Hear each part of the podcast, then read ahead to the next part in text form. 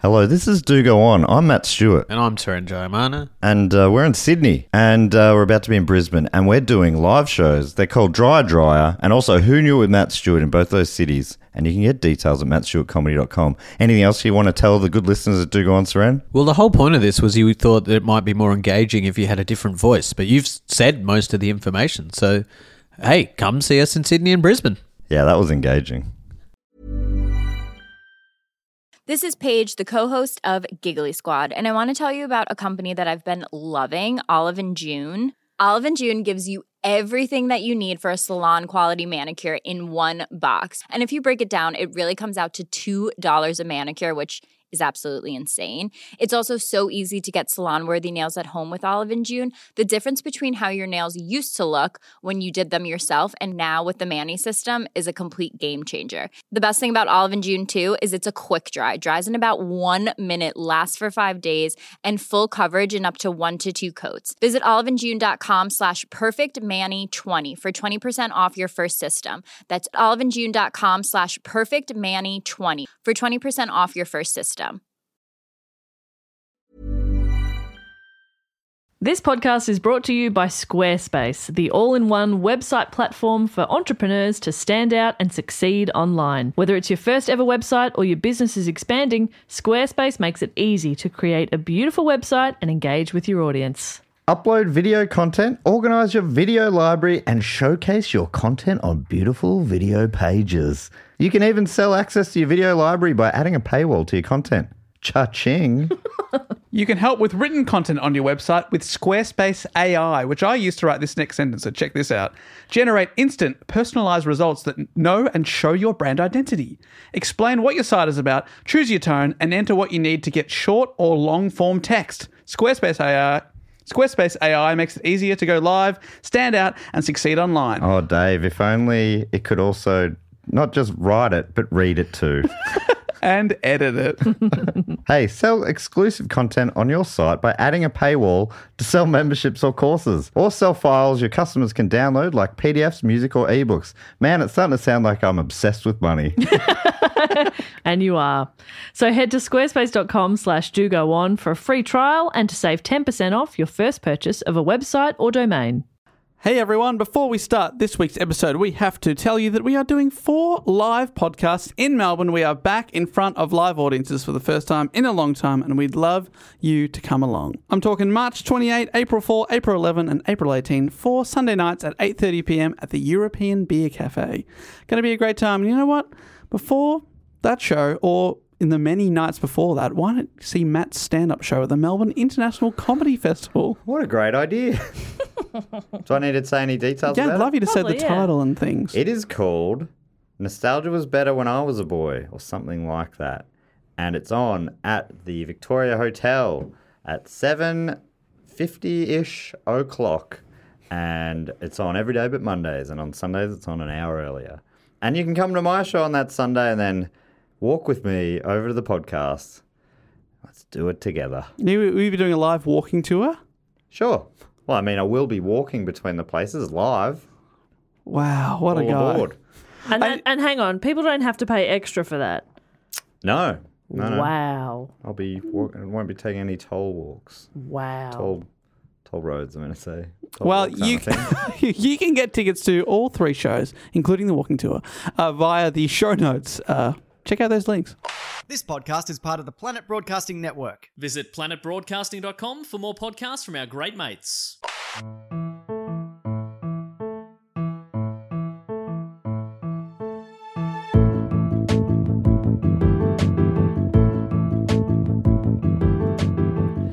Hello and welcome to another episode of Do Go On. My name is Dave Warnocky, and as always, I'm here with Jess Perkins and Matt Stewart. Hello. Hi, I'm Matt. Fantastic. And before we hear more of that witty banter, let's uh, explain to the show for new listeners. Basically, we take it in turns to report on a topic often suggested by the people that listen to the show. One of us goes away, does the research, brings it back, and the other two have no idea what they're going to talk about. And uh, it is Matt's turn to do that. And to get us onto topic, we always start with a question. Matt, what's your question? My question is as follows. What's the question? What's your question? What was the overarching topic for the last three weeks? Mm. Oh, history. Yes. Uh, um, it was slightly narrower than World What is history. Uh, Yes. the, the 20th century. that. Uh, yeah, even more now. What 20th century events. did you not notice that there was a, th- a running theme? Europe in the 20th century. uh, yes. I mean, Conflict in the 20th century in Europe. just can we European just tighten conflict. that up? A specific conflict. Uh, it was about like some a war. Yes. that involved most of the world. You know, someone's keeping score with this. So there's a free point up for World War grabs One. here. Fuck Correct. you, Dave. Fuck you, Dave. World War One is correct. Oh. I was on the tip of my tongue. If you'd let me get it out, I could have got there. Now, Matt reminded me of the points, and uh, I had my annual competitiveness. Yeah, that's It right. happens once a year, and that was it. One and a- so, Matt, are you telling us that this week's episode is World War One? Yes. This uh, I was trying to nudge you towards this I know. uh, a few weeks ago. And I told you that I'm not a madman. yeah, you said that, that would be ridiculous. Um, well, I did. Uh, I I did take that on board, but I thought, hey, don't make someone do what you won't do yourself. So, Right. Uh, I thought it was a nice way to finish off our month of World War One reports by doing a, a report on World War One. Oh, okay, fantastic. So let's just maybe recap where we are because you kicked it off a few weeks ago, Matt, with the why World War One started with the assassination of Yes, Archduke Franz which Ferdinand. I'll give a, a, a very brief recap on that, and then the week after that, Dave, you talked us through the, the Red Baron, the most successful pilot of the war. the Ace of Aces. What a name. Very cool. I'm going to get that tattooed because it's so cool. Okay, I don't know if you that's could a pull that mistake, off. But all right, How many how many people have you killed in the air? yeah. Because otherwise, I don't think you can do that. Really? You're not allowed to have that unless you have killed in the air. Well, give me. I know you've killed on the mean, ground, you've killed at sea, you've We killed know, yeah. under sea, We know.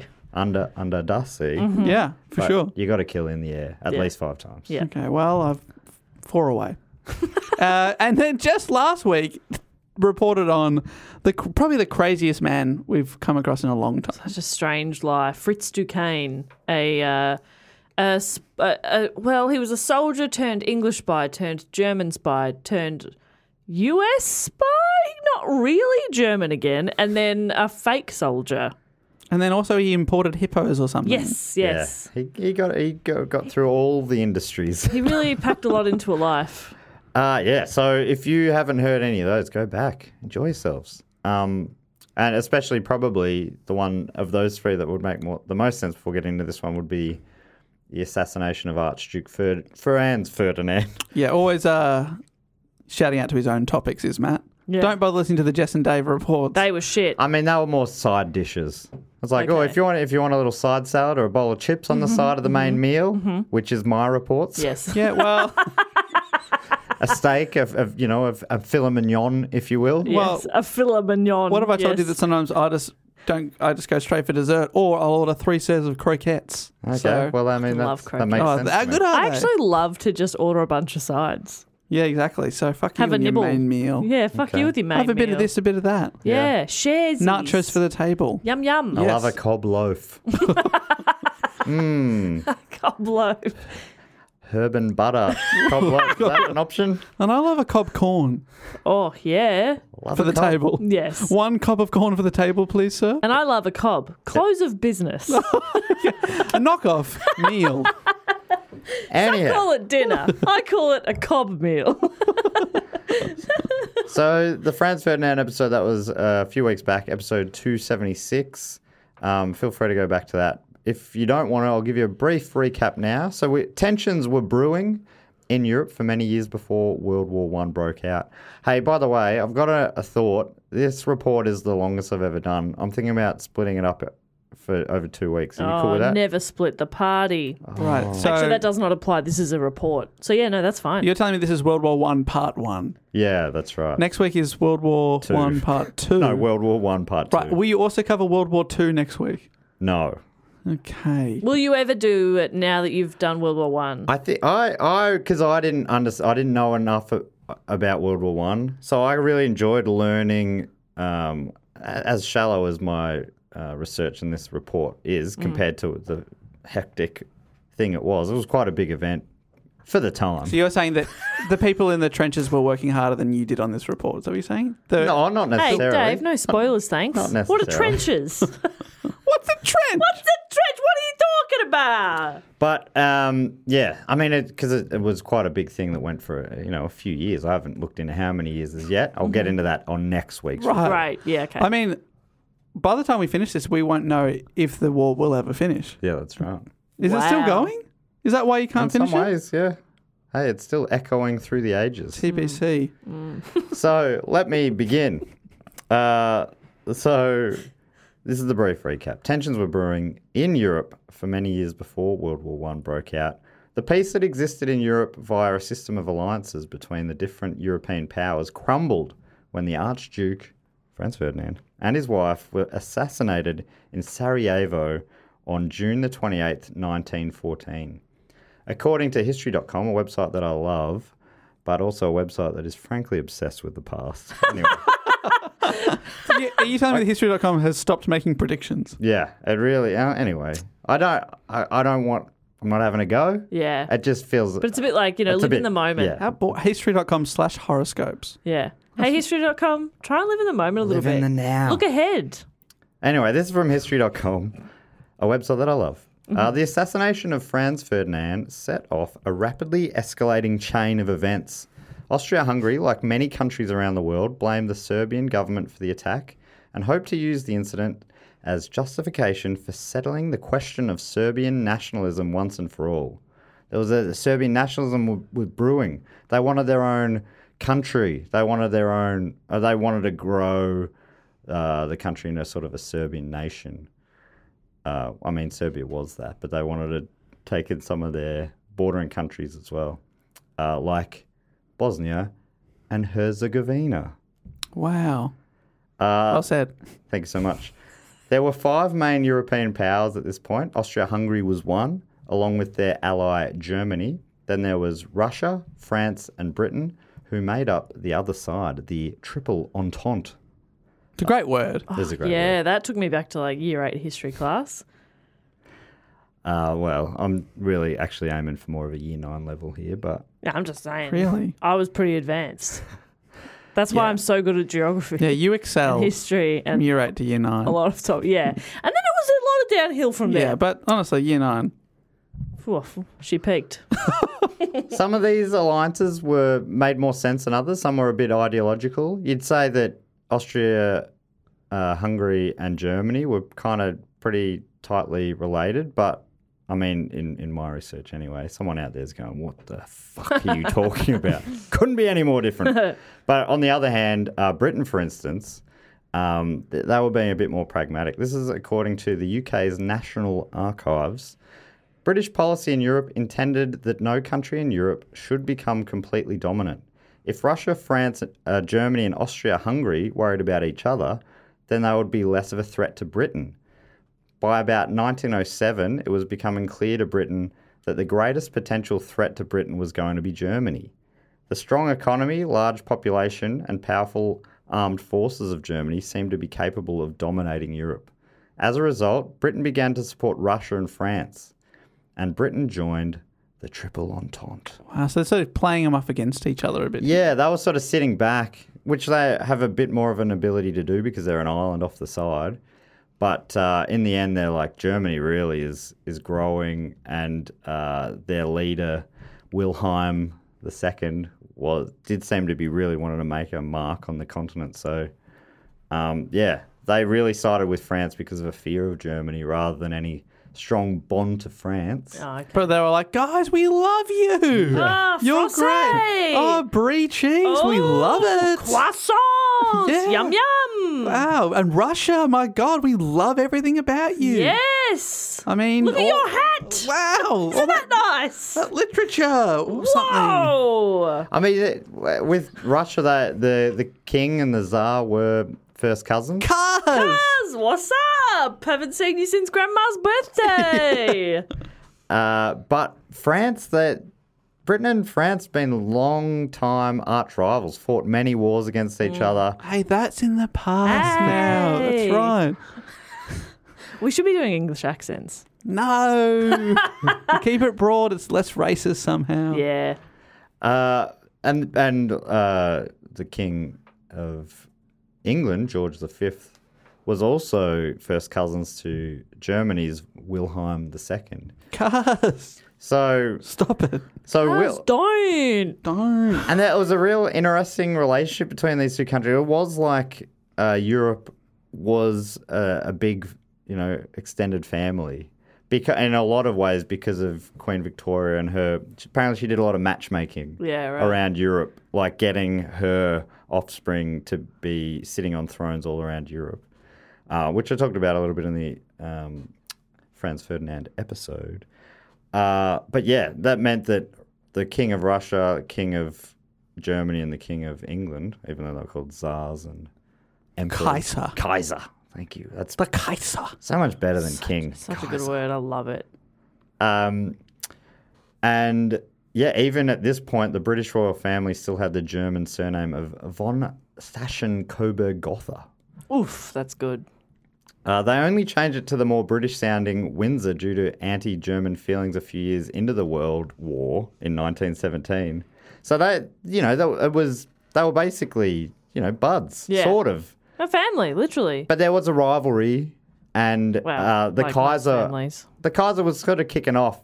He did this interview in England on a trip there, and and um, said some pretty wild things. Uh, you know, kind of antagonistic, not the best diplomat, and apparently, that Germany's like, hey, well, maybe we'll not let you talk uh, in that way anymore. He's like on Graham Norton's couch. saying- they're like, whoa, whoa, whoa, whoa, whoa. Yeah, Oh, yeah. Let's shut him off. And Graham Norton's just like, oh, why didn't we put him in that chair that we could tip over? yeah, t- tell us an interesting story. And Graham, uh, so they say hello, and he looks at the, his guest and he goes, "Oh, here we go." Well, oh no, shall we hear him out? Shall we? Hear him out? I, th- I think he would have loved it because he's he's ma- he knows he's making the news. Yeah, tomorrow. people are loving it. Yeah, it was. It, it just was like he was speaking Yeah, it's like- super freely. Ask Tom Cruise to stop telling another story about a stunt that went wrong and be like, so just stop you there, Tom. You should have been a Stop stunt you man, there." not an actor. And uh, Kaiser, can we hear more about your crazy outbursts? Uh, and then that same year, members of the British royal family had to give up their German titles in 1917, and any of their relatives who were fighting for Germany were stripped of their British ones.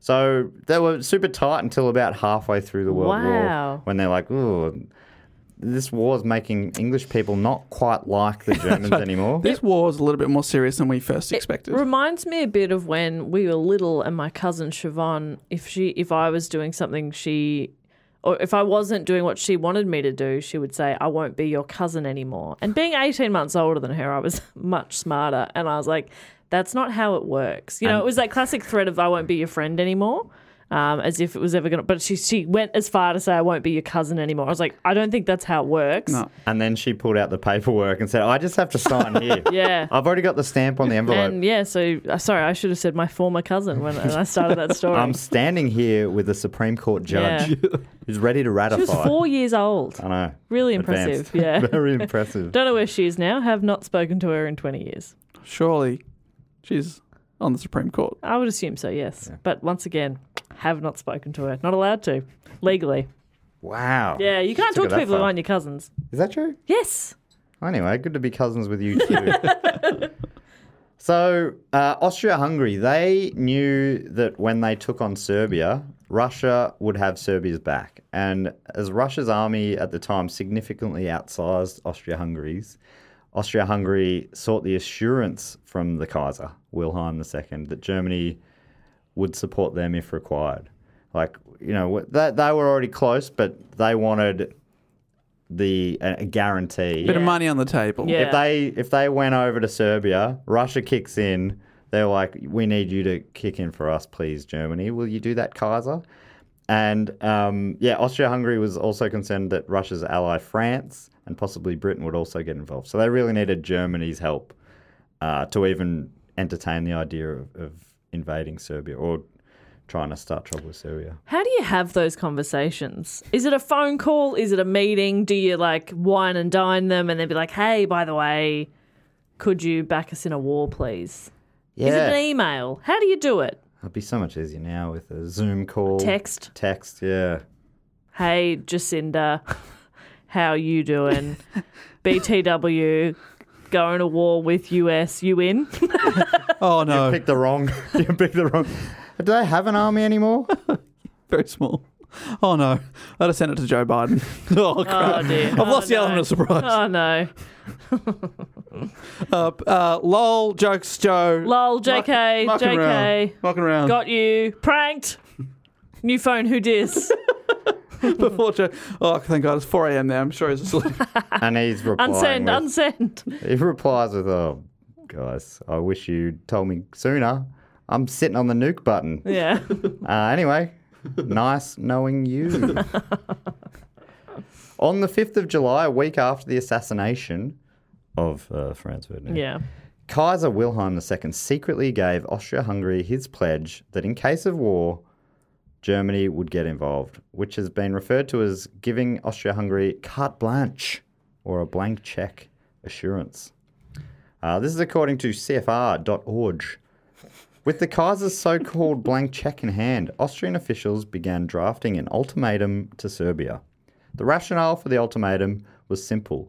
Attacking Serbia without warning would make Serbia look like a victim. In contrast, an ultimatum would put the burden of avoiding war on Belgrade, the Serbian capital. The cover letter to the ultimatum gave Belgrade precisely 48 hours to reply. Not a lot of time. and just to show we're serious, you have 24 hours. Get your fastest pigeon on the job. 48 hours It's from Pigeon, yeah? from when they've s- sent it as well. Yeah. It gets lost in the Oh post. my God, we only, that's in 15 minutes. Trying to like send a smoke signal or something. The ultimatum listed 10 demands. The most significant were that Serbia accept, quote, representatives of the Austro Hungarian government for the suppression of subversive movements, which was point five, and also that Serbia bring to trial all accessories to the Archduke's assassination and allow Austro Hungarian delegates or law enforcement officers to take part in the investigation. That was point six. So these ones, reading them now, I'm like, yeah, I guess they're pretty full on, but the the way uh, other foreign officials reacted to it were like was well, this is how they reacted. Russian Foreign Minister Sergei Sazonov declared that no state could accept such demands without committing suicide. Uh, British Foreign Secretary Sir Edward Grey declared that he had, quote, never before seen one state address to another independent state a document of so formidable a character. Oh, wow. And Winston Churchill, then Britain's first Lord of the Admiralty, called it, quote, the most insolent document of its kind ever devised. Whoa. And I, like, it is pretty full on. They're going, hey, we're interfering with your state's business. We want to be um, involved in your state's own investigation. So it is pretty full on. But I don't know. Some, for some reason, I'm like, I was expecting because I had to. I tracked it down after reading all these reactions. I'm like, what does it say? Like they've Dear asshole. yeah. You must fuck a pig. And we want it on film. yeah, I was like, I th- yeah. Anyway, same time after what my, where my head went. You must fuck a pig, and then you must fuck a cow. Ten different animals. To fuck. Do it by close of to 10. business. And each animal's larger than the last. Yeah, that's right. Finally, fuck a blue whale. They get to point nine, and they're like, "Oh, African elephant Oh, can't get you bigger than can't that." get bigger than this. Oh no, he's going to sea sea mammals. Oh no, the Great Barrier Reef.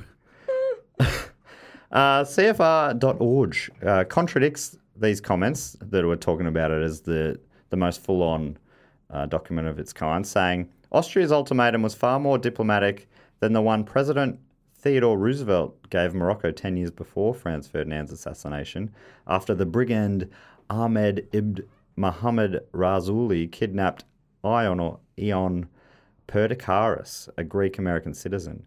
Roosevelt's dem- demand was blunt. Quote, Perdicaris alive or Razuli dead. Wow, that is awesome.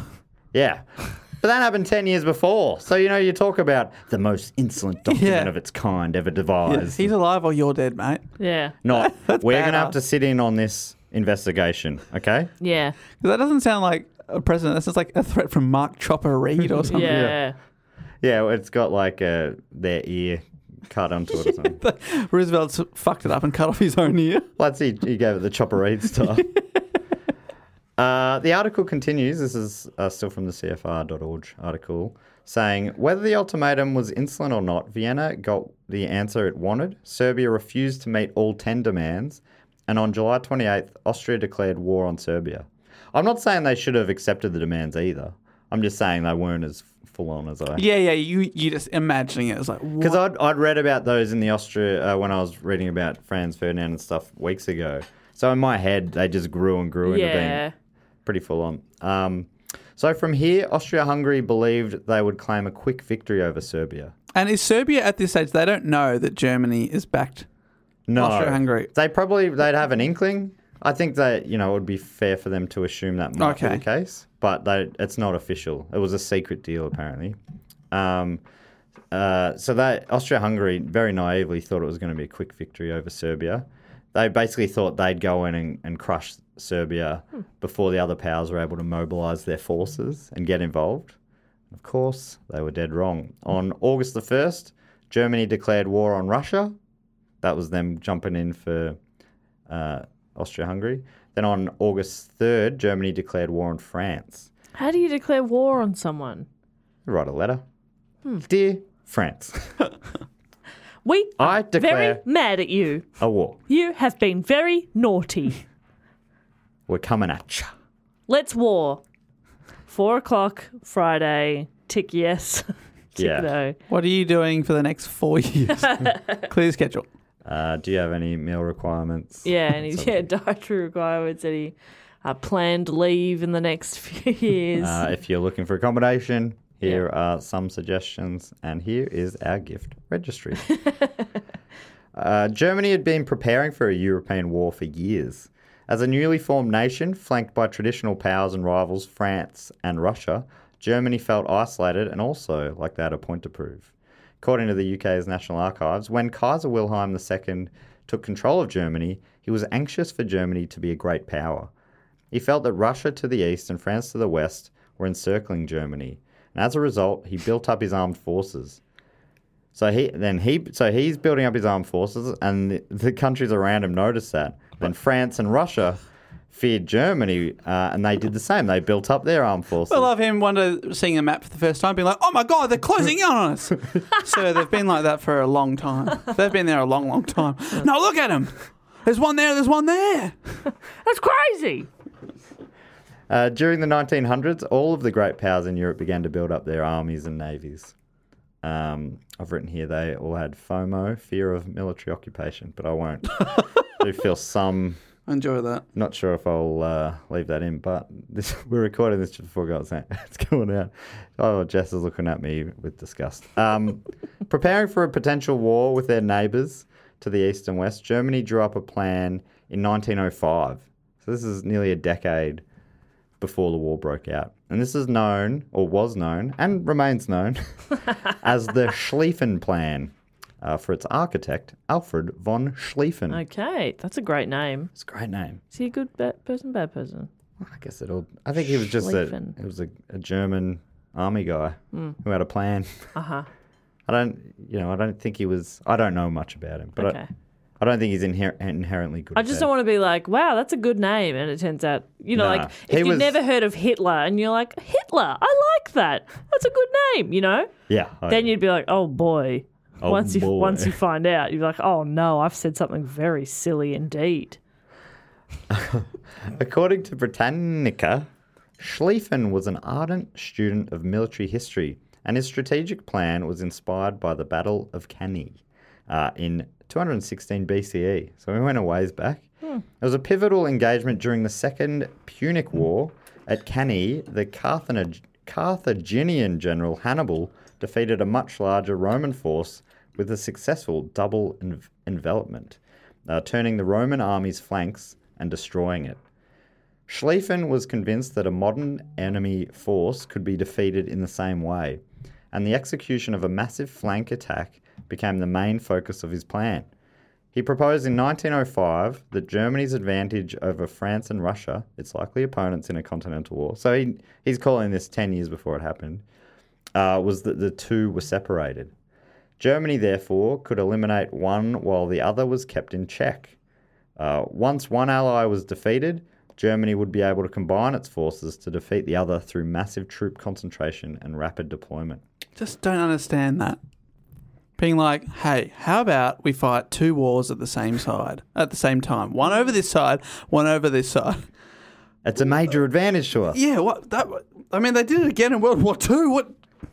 Well, I mean, th- uh, the Britannica article also mentions this. Uh, the plan was heavily modified by Schlieffen's successor, Helmuth von Moltke, um, prior to and during its imp- implementation in World War One. So Schlieffen wasn't around to uh, put it into practice, and it got watered down a bit. But the basic idea was still intact. But who knows? Maybe if the initial Schlieffen plan was used, maybe it would have worked. But yeah, it is a wild idea. But it sort of makes sense.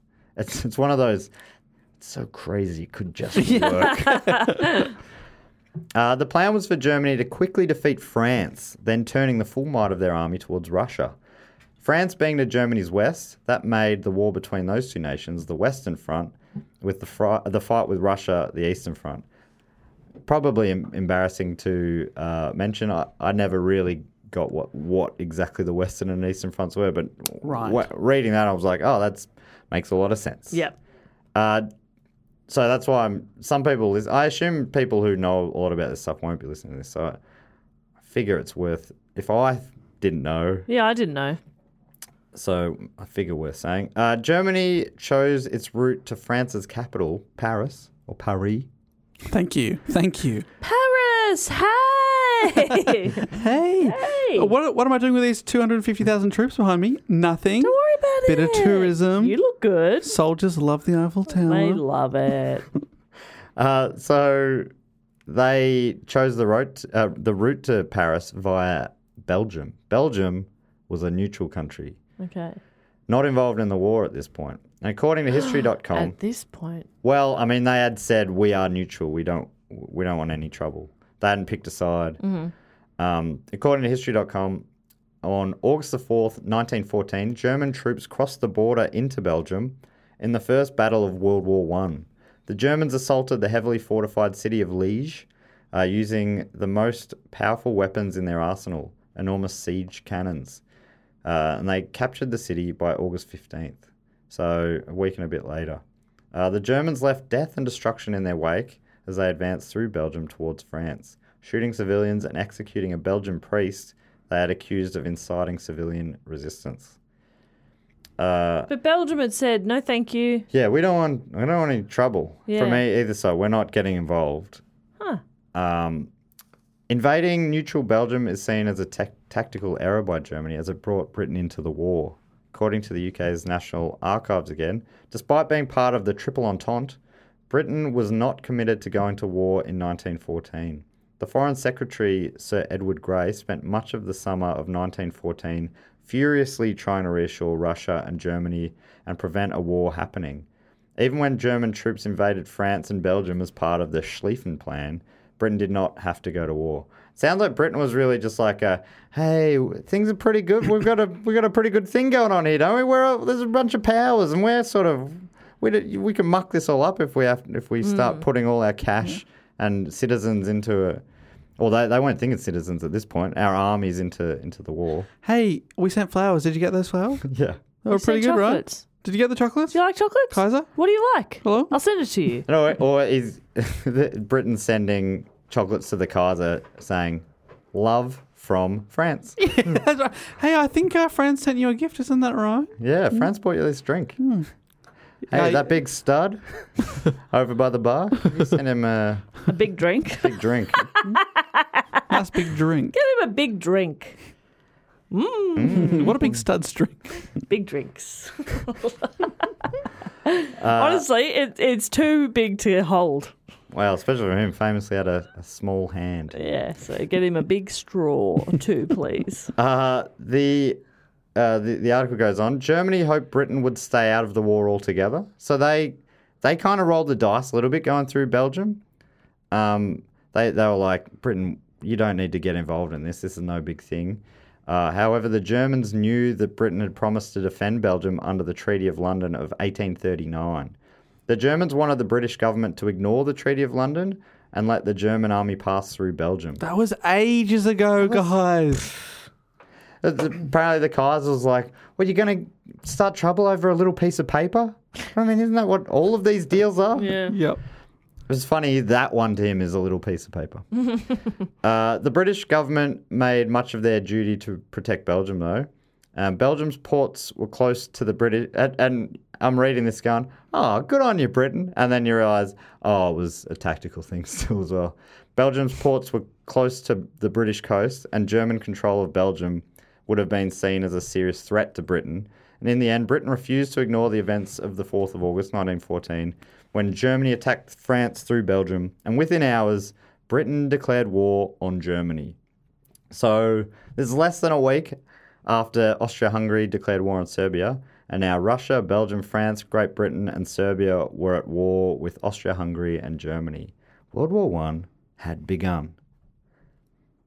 On August the 15th, 1914, Japan. So at this point, really, and I mean, the whole war in a lot of ways is just a European war. Well, I mean, come on. How how much of the world is it? The way it kicked off, the way it kicked off anyway, and um, it was really. What is this? The World Series? Yeah, come on. It's a European fight in a lot of ways, but you know, countries from everywhere were drawn into it. Especially with, I'll talk about it later, but the British Empire. Hmm. Um, as soon as they entered, countries from around the world were brought in It under really the gets sucked in, eh? the British Empire. Um, might have been next week. I'll talk about that. Oh. Uh, bit of sizzle. Uh, but anyway, so there's already a bunch of countries in. Just a week after it begun, it's it's on. On August the 15th, 1914, Japan then sent an ultimatum to Germany demanding the removal of all German ships from Japanese and Chinese waters. The ultimatum also demanded the surrender of control of the S- Tsingtao, Ronnie Chang did an ad about a beer with this name, and the whole campaign was him teaching you how to say it properly. And it's not what I just said. Anyway, Is it Qingdao? Something? Ching Dao, maybe. Yeah. I'm also basing it on the ad and a memory of it, so I apologize. I'm saying it wrong. Um, so they wanted control of, of uh, Qingdao, uh, where Germany had its largest overseas naval bases on China's Shantung Peninsula. According to History.com, when Germany did not respond, Japan declared war on them on August 23rd. Its navy immediately began preparing an assault against uh, Qingdao, with Britain contributing two battalions to Japan's force of 60,000 the Japanese approached the naval base across China, breaching that country's neutrality. On November the 7th, the German garrison at Qingdao surrendered, and Japanese troops were home by the end of the year. So they got that done pretty quick. That's the way to do it. Japan was involved in the war uh, for the duration, though. But yeah, they were. It was an interesting time for Japan. It sounds like, um, uh, yeah, growing in their sort of worldview, and after this war, you know, they they were on the o- other side coming into the Second World War, so things were changing there. Uh, but I won't go into that at all in the rest of this report. Back to the Western Front. Great. Well, you're just bringing that in just to make it a bit more worldly. You're like, great, we've got a bit of Asia. See, it's happening as well. world. It's Fantastic. world war. Back to Europe. A li- uh, little bit. I mean, yeah. It's it's hard to it's hard to do this thing. Really? There's a Yeah, lot you going don't on. say, yeah. Who would have thought? I know, crazy. No, you're doing a great job. I'm really invested. Uh, back to the Western Front. Having conquered Belgium, Germany continued on towards Paris with hopes of a quick victory over France. This is part of the, the Schlieffen plan. Mm-hmm. Quick victory over France, then send the, the full might of their army as much as they can. Although some of them had to go fight Japan, which helped um, the Entente. But anyhow, uh, history.com this is from this article I love that Bre- this is the article that made me think that doing this report was possible. It's just the history.com article about the whole war. wow. And it misses a lot of stuff I had to get from elsewhere. But um, this is from that, and it really breaks down some of the key stuff on the Western Front. Quote In the First Battle of the Marne, fought from September 6th to 9th, 1914, French and British forces confronted the invading Germany army, which had by then penetrated deep into northeastern France, within 30 miles of Paris. And really, they were a great shot of taking, encircling Paris, which was the initial plan. Um, the Allied troops checked the German advance and mounted a successful counterattack, driving the Germans back to north of the Enna River. I had to look up how to pronounce that because it's written Asni. anyway, um, but I think I think I, I read elsewhere that Ger- they that, that was almost a technical blunder. They could have gone for Paris there, but they sort of got drawn.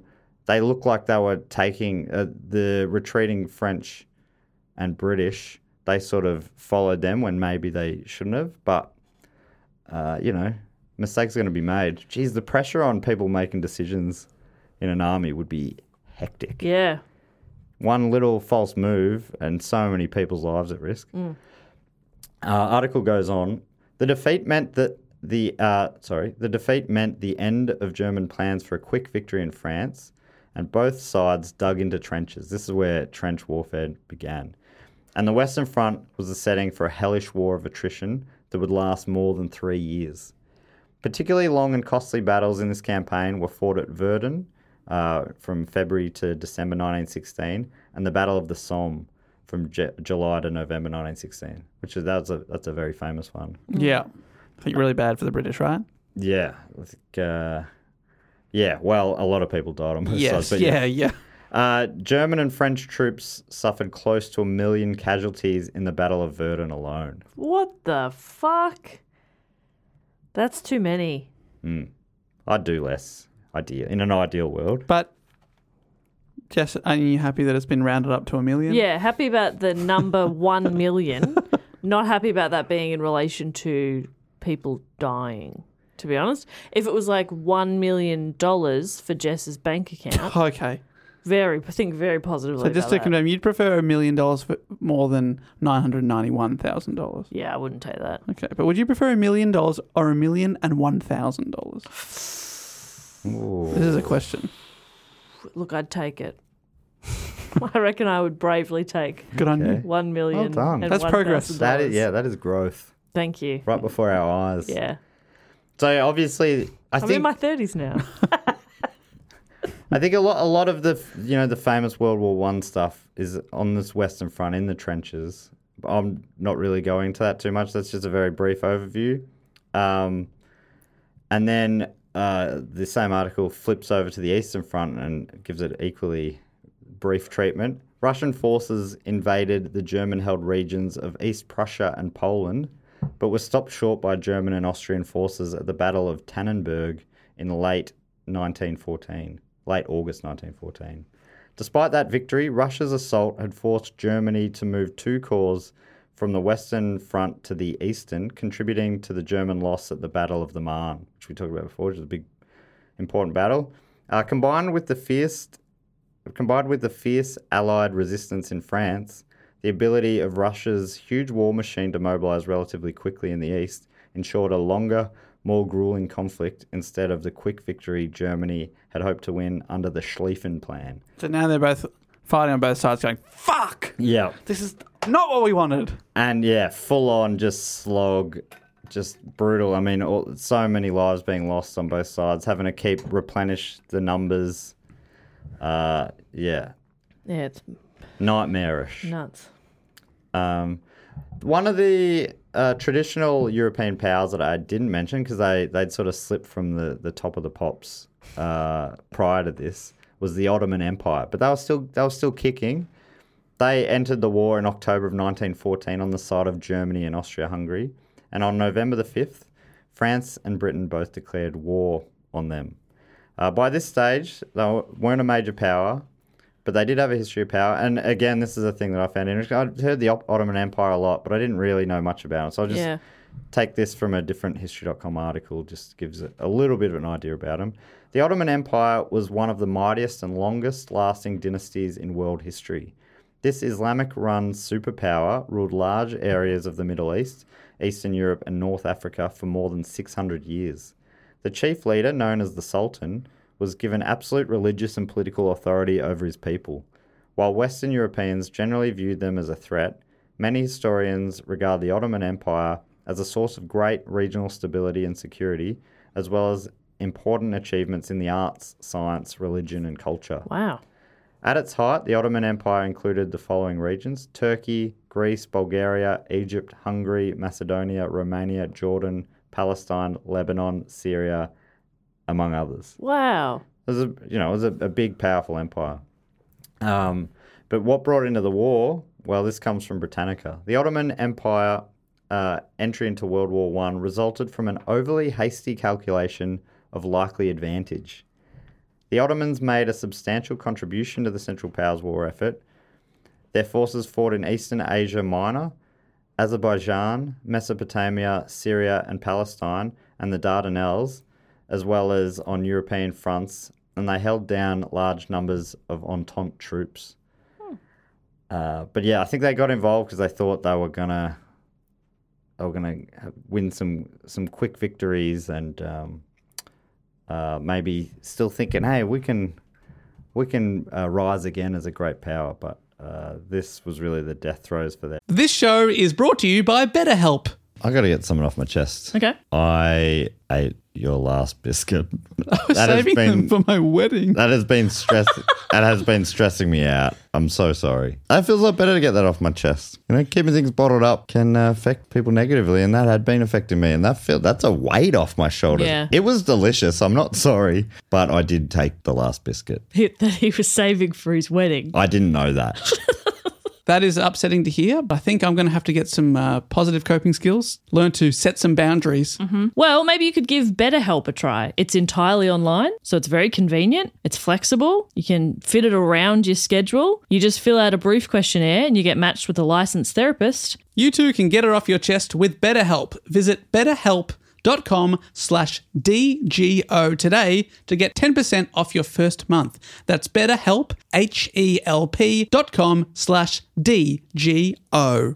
This podcast is brought to you by Squarespace, the all in one website platform for entrepreneurs to stand out and succeed online. Whether it's your first ever website or your business is expanding, Squarespace makes it easy to create a beautiful website and engage with your audience. Upload video content, organize your video library, and showcase your content on beautiful video pages. You can even sell access to your video library by adding a paywall to your content. Cha-ching. You can help with written content on your website with Squarespace AI, which I used to write this next sentence, so check this out. Generate instant, personalized results that know and show your brand identity. Explain what your site is about, choose your tone, and enter what you need to get short or long form text. Squarespace AI. Squarespace AI makes it easier to go live, stand out, and succeed online. oh, Dave, if only it could also not just write it, but read it too. And edit it. hey, sell exclusive content on your site by adding a paywall to sell memberships or courses, or sell files your customers can download like PDFs, music, or ebooks. Man, it's starting to sound like I'm obsessed with money. And you are. So head to squarespace.com slash do go on for a free trial and to save 10% off your first purchase of a website or domain.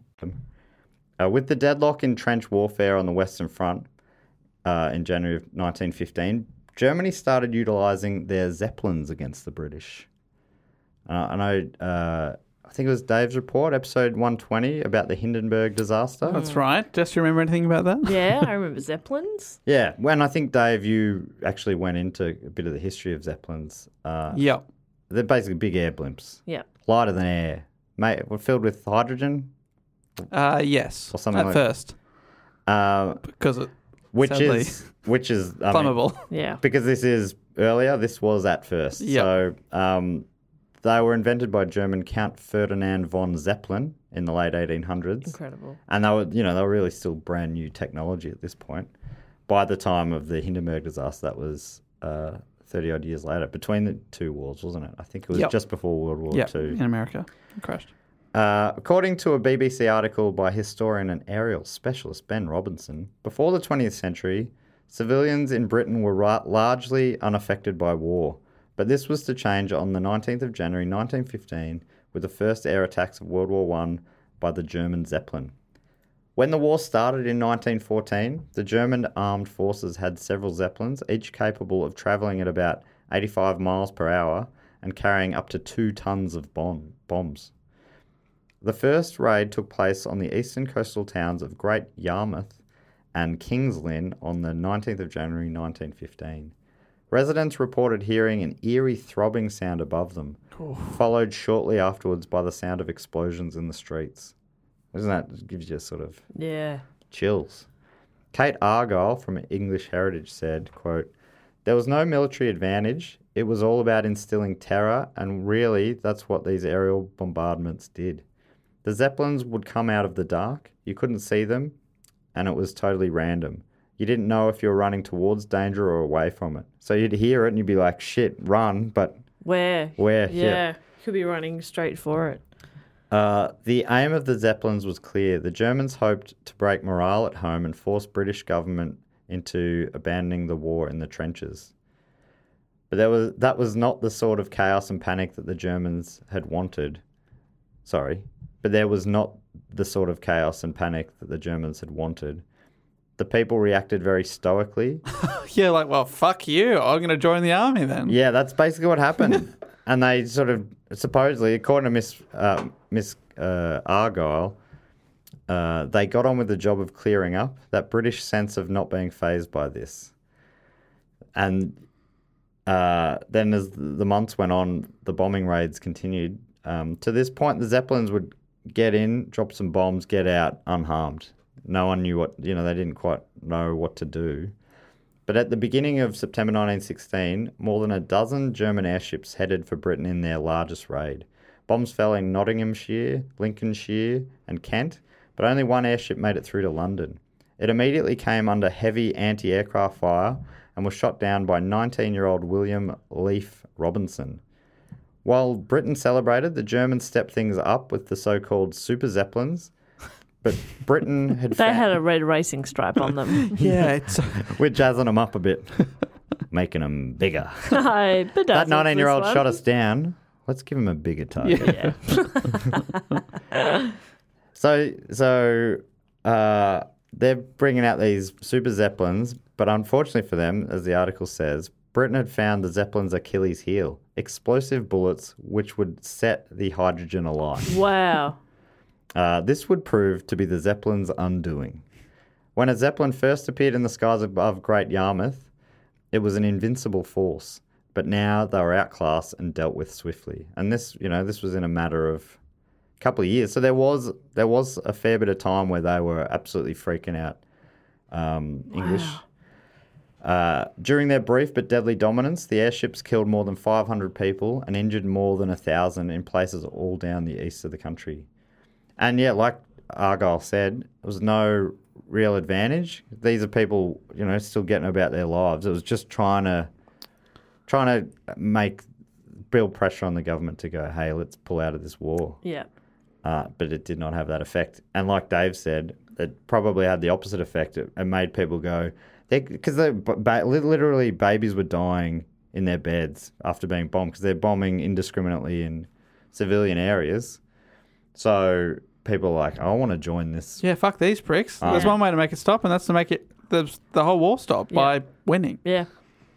Um, so yeah, I didn't know anything a- about that. So that's why I sort of went into that.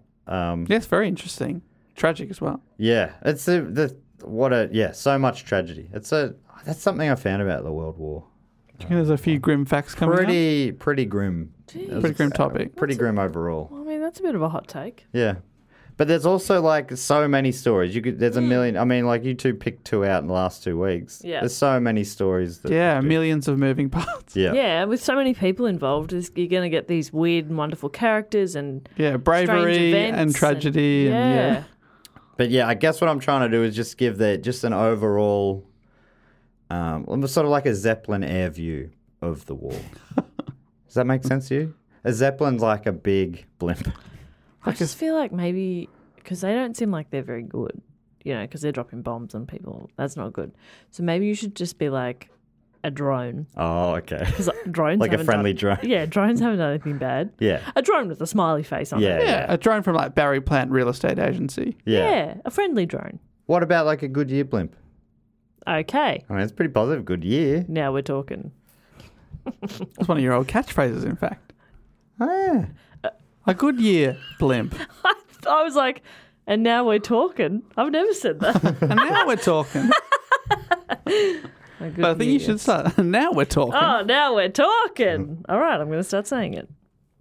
So Zeppelins were new to warfare for Um, sure, but on the other hand, ships, the blimps of the sea. Oh my god, yes. They're like, and horses, the blimps of the land. Kaiser, what if we could get a blimp in the ocean?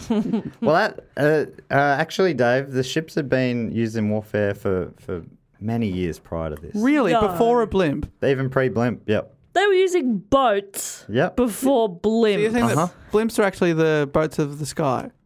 God, I always got that the wrong way around. Yeah, that's true. Yeah, that is true. Oh, airship. Airship. Mm-hmm. But in the water. Yeah. Wow. It's a sort of like a ship. water airship. God, so many things were invented for this war. Yeah. I mean, you know, that's one of the, the good things about war is the, the innovation. That's right, innovation, technology. It just it grows in leaps and bounds. we now, put ships on the water. now they're flying in the water. that's Yeah. crazy.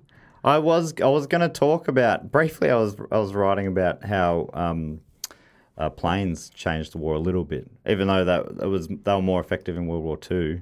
But then I remembered uh, where I recently heard all that was in your episode. Someone's telling me about that. You know, it's funny. I was hearing about how planes changed a lot.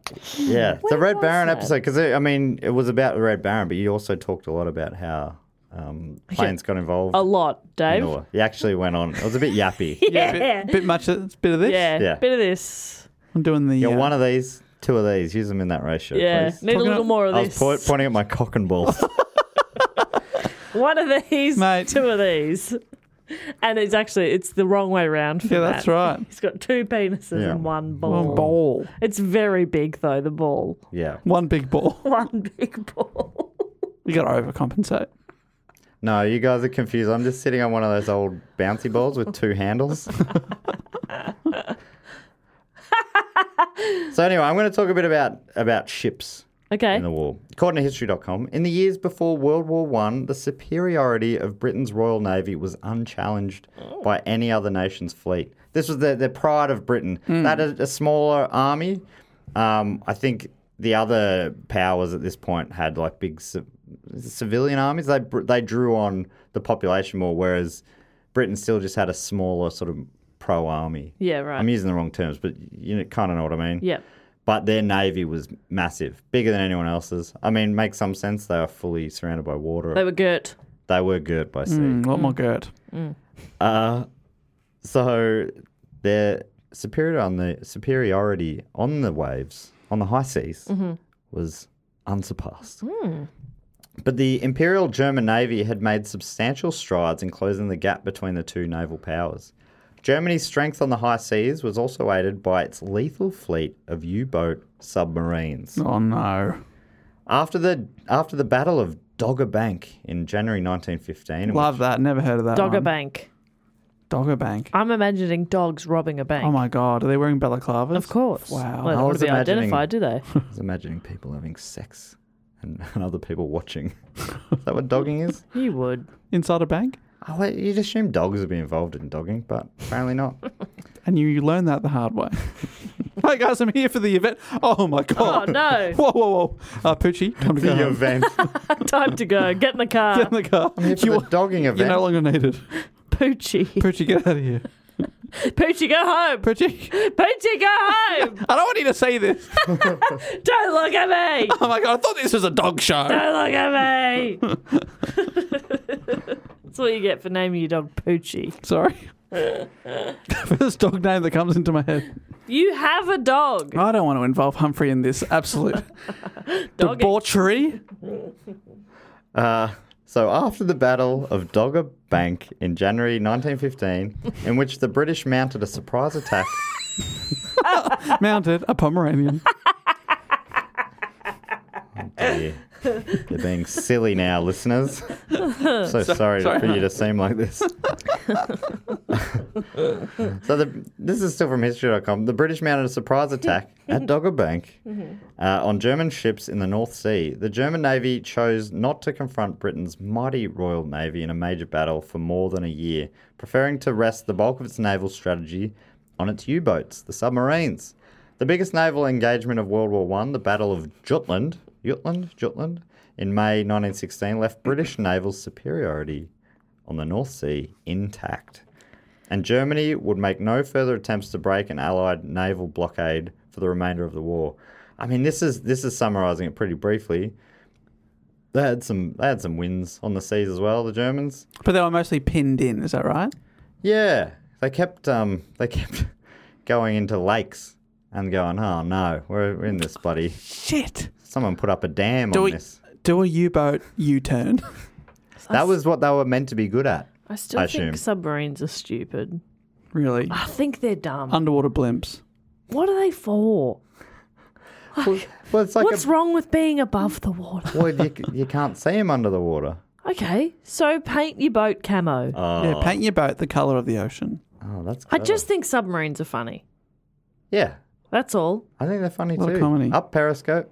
That's very Do you funny. reckon they are they the funniest transport or oh, what are those ones that can go on water and land? I'm thinking hoverboats. Hoverboards, Hover- yeah. hover- no, hover boats. hover boats. Is that what they're called? hovercraft? Hovercraft.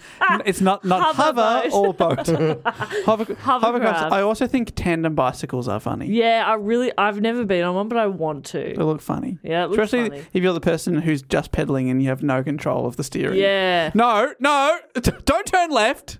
yeah. I saw I was standing in the city the other week and a guy in a suit cruised past on an electric unicycle. I'm like, Electric unicycle. Yeah. That is, that's number one. For I bet funny. he he, grew, he would have grown up like a hippie juggling and stuff. You know, Yeah. like, like ju- like hippies do, they juggle. yep. And then he sold out of the corporate interests. And now, yeah. now he's definitely the most fun guy in that office.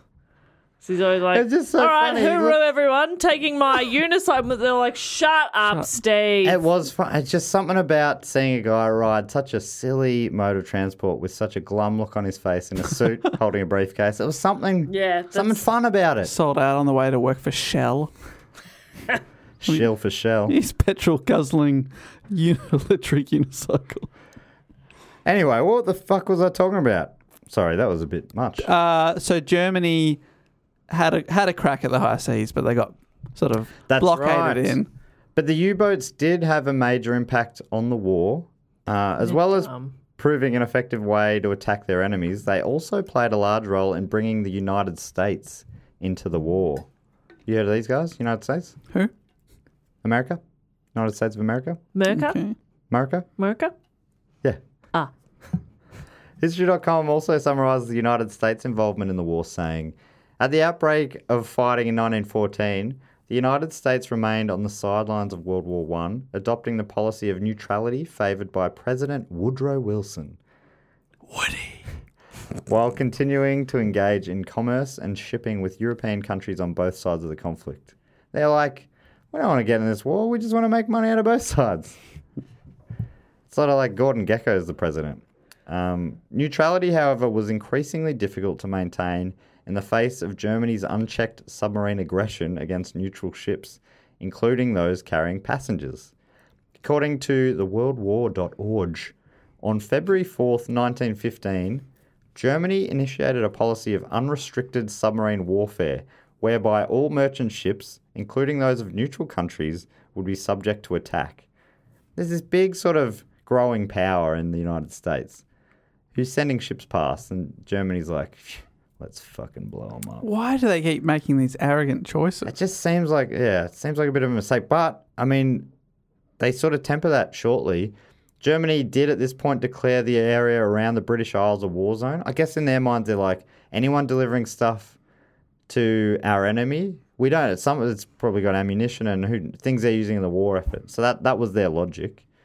Uh, according to history.com, a string of attacks on merchant ships followed, culminating in the sinking of the British ship Lusitania by a German U boat on May the 7th, 1915. Although the Lusitania was a British ship and it was carrying a supply of munitions, these things are, are what Germany used uh, to justify the attack. It was principally a passenger ship, which, you know, is a pretty full on thing to attack. Um, and the 1,201, sorry, Bob, people who drowned in its sinking included 128 Americans. The incident prompted US President Woodrow Wilson to send a strongly worded note to the German government demanding an end to, Ger- uh, to German attacks against unarmed merchant ships. By September 1915, the German government had imposed such strict constraints on the operation of the nation's submarines that the German Navy was persuaded to suspend U-boat U-boat warfare altogether. Wow. So it was a very strongly worded. Wow, letter. yeah. And they obviously were a bit wary of America. Yeah, let's not fuck with them. Um, the sinking of the Lusitania, don't know how to say that, uh, had already I helped think we've said Lucy Tan- Lucy Tan- Tania before. Lusitania. The sinking of the Lusitania had already helped turn the tide of public opinion against Germany, though. By early 1917, German Navy commanders had convinced Kaiser Wilhelm II that the U boats were essential to the war effort, suggesting that unrestricted U boat warfare could result in a German victory by the second half of 1917. Let us use the U boats U boats on We'll Sort anything. this out. We'll just take it. We'll get it done. You keep saying U-bolt because of Usain Bolt. Do you reckon? I think it's you know Chuck a U bolt. It was like Chuck a U banger. Chuck a U. a I've U-turn. never heard U-bolt. Is U bolt not a thing? No, Chuck a Usain Bolt. Chuck a Usain Bolt. Mate. No, I've never heard no. you banger, U banger. I've heard. Yui, obviously. you bang, Yui. Yeah, chuck a U banger. U bolt. Fuck, we're a dumb country. I made that up. What are we I talking about? imagine these are probably international terms. U banger. Yeah. Chuck a U banger. Chuck a Yui, Chuck a Yui. yeah. God, it's a beautiful language. or as my girlfriend calls it, a Melbourne special. Oh, Yui's are new to her. Yeah, that up in uh, Sydney and uh, Canberra, less They just do the block. gung ho. Well, also because about a lot of hook turns? they've got a lot of one way streets. Yeah, a lot of no no right turns kind of thing. Yeah. That's probably why. But yeah, she was amazed at how often. The but Melbourne she's a- economy she's- was was born on the U U Oh, turns and back. she's definitely f- fit, started to fit in. yeah. Great on the U bang now. Oh, great. Melbourne specials left, right, and centre. Love a U Good on bang. her. Melbourne special. Mostly left and right, not much in the centre. Yeah. But I mean, fuck them. Fuck 'em, I reckon. Fuck 'em. Fuck 'em. Uh. a beautiful language. Oh, great. So, so the the navy commanders, German navy commanders, they first they went to they convinced the German army. They said, "Hey, you, our mates on land, huh? You get it? You landlubbers. Yeah, we take we, we, if you give us ability just to blow stuff up. Yeah, let us just blow some shit up. Let's. Hey, aren't you guys a bit sick of war? Let me blow some shit up. I can sort this out for you. Simple Give as me that. ten minutes. Yeah, I can have this war wrapped up in 10 minutes All right. All right. All right. Fifteen.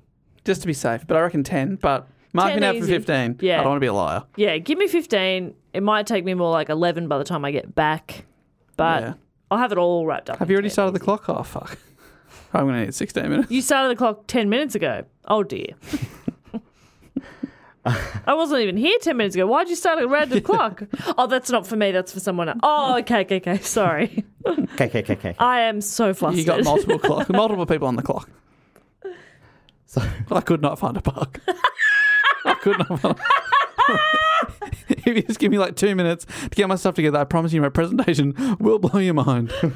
All right. Do you have something I can put this then I, Ah, USB stick in? I found the park, but then I, I was in a rush. I ran out, then I realised left the presentation in the car, had to go back to the go car, back. get it. Now I'm even later. Oh boy, oh my am I god, I am stressed. sweating a lot. Has anybody got Do some you have deodorant? a color printer? I'm gonna need one of those. I was told Need A3 printer. do you have AV facilities? I'm Gary, by the way. Great to meet you. Let me Do take you you through. have a VHS? Come on. I was told there'd be an easel ready for my presentation. I I, will don't be s- painting I don't this. see no easel. I, spoke to Sharon on the phone. Where is Is Sharon? Sharon here? Sharon? Well, It'd be nice to put a face to a name. A face of a liar. Matt, so patiently waiting to continue. Sorry, sorry. So they've said, in That's summary, validate parking. yeah. do I have to pay for my own ticket if I don't get the deal? That seems rough. That seems rough. Who do I speak to for a cup of tea? I am parched. Is that too much to ask?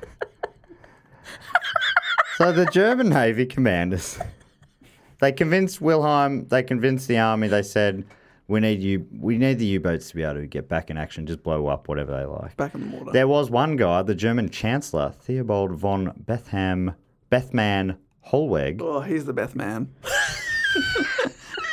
oh, it seems like the groom has a lisp. Uh, Matt, will you be my Beth man?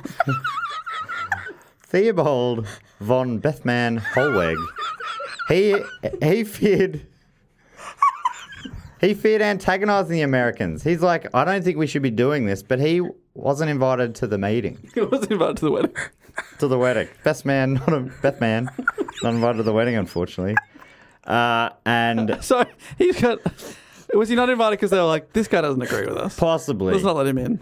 but the Kaiser went once. The Kaiser said, "Yeah, let's go for it." Theobald von Bethman, the Bethman, Holweg. He he got behind it and he said, "Very no, you're the boss." So with that, the U-boats were back in action. So how long were they? They were out for a bit. So they said, America, don't worry about something it. like you know, ne- up to not quite, but nearly two years. Nineteen, uh, ye- over a year anyway. And then that- Nineteen fifteen to early nineteen seventeen. Wow. now they're like, fuck it, let's go after everything. Yes.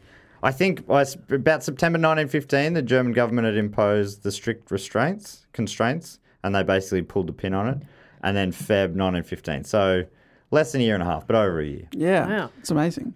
Um, the Chancellor's fears about America being antagonized were warranted, as according to History.com, in February 1917, s- very soon after, Congress passed, the US Congress passed a $250 million arms appropriations bill intended to make the United States ready for war. This is a war they didn't want to be involved in. They were just happy to be selling stuff to both sides and just getting on with um, being a you know a, a pretty prosperous country. Uh, Germany sunk four more U.S. merchant ships the following month, and on April the second, Woodrow Wilson appeared before Congress and called for a declaration of war against Germany. Uh, in his address to the U.S. Congress, Congress, Wilson said, "quote The world must be made safe for democracy. Its peace must be planted upon the tested foundations of political liberty. We have no selfish ends to serve. We desire no conquest, no dominion. We say we see no indemnities for ourselves, no material compensation for the sacrifice we shall freely make. They're basically saying we're doing this for the good of the world. There's nothing in it for us. Uh, which Just like there wasn't. They were doing it for the good of the world when they were like supplying both sides of the Yeah, for the good of the world. of the war to keep, Yeah, keep killing each other.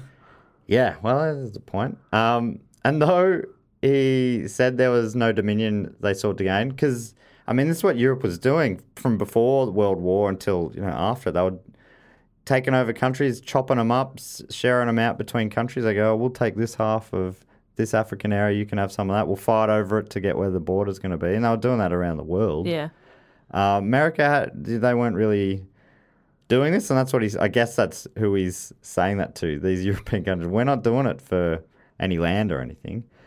Um, but despite him saying that, perhaps uh, the fear of losing some territory may have factored into their decision to join the war, as according to World War One Centennial.org, around the same time, quote, an intercepted German telegram revealed a plan offering Mexico, Mexico territory it had lost to the US during the Mexican American War of 1846 to 1848 in exchange for its support. So Germany's going, hey, Mexico, you jump on board with us and we win, we'll give you some, we'll give you that territory back that America took from you. So maybe, and, and apparently that happened just before America joined the war. So the bombing of their boats and blowing up of their people played into it. Perhaps also them going, "Oh, we, we don't like this deal that Yeah. Germany's making with Mexico as well, potentially. Interesting. Um, according to World War One Centennial.org, once again, in the months that followed America entering, entering the war, over 4 million Americans of all backgrounds entered military service and prepared to go overseas. That's a big shot in the arm for the Yeah. Entente. Uh, the US government took an active role in mobilizing American industry and society in support of the war effort. And in France, General John Blackjack Pershing uh, led the effort to organize millions of incoming American troops into an effective fighting force.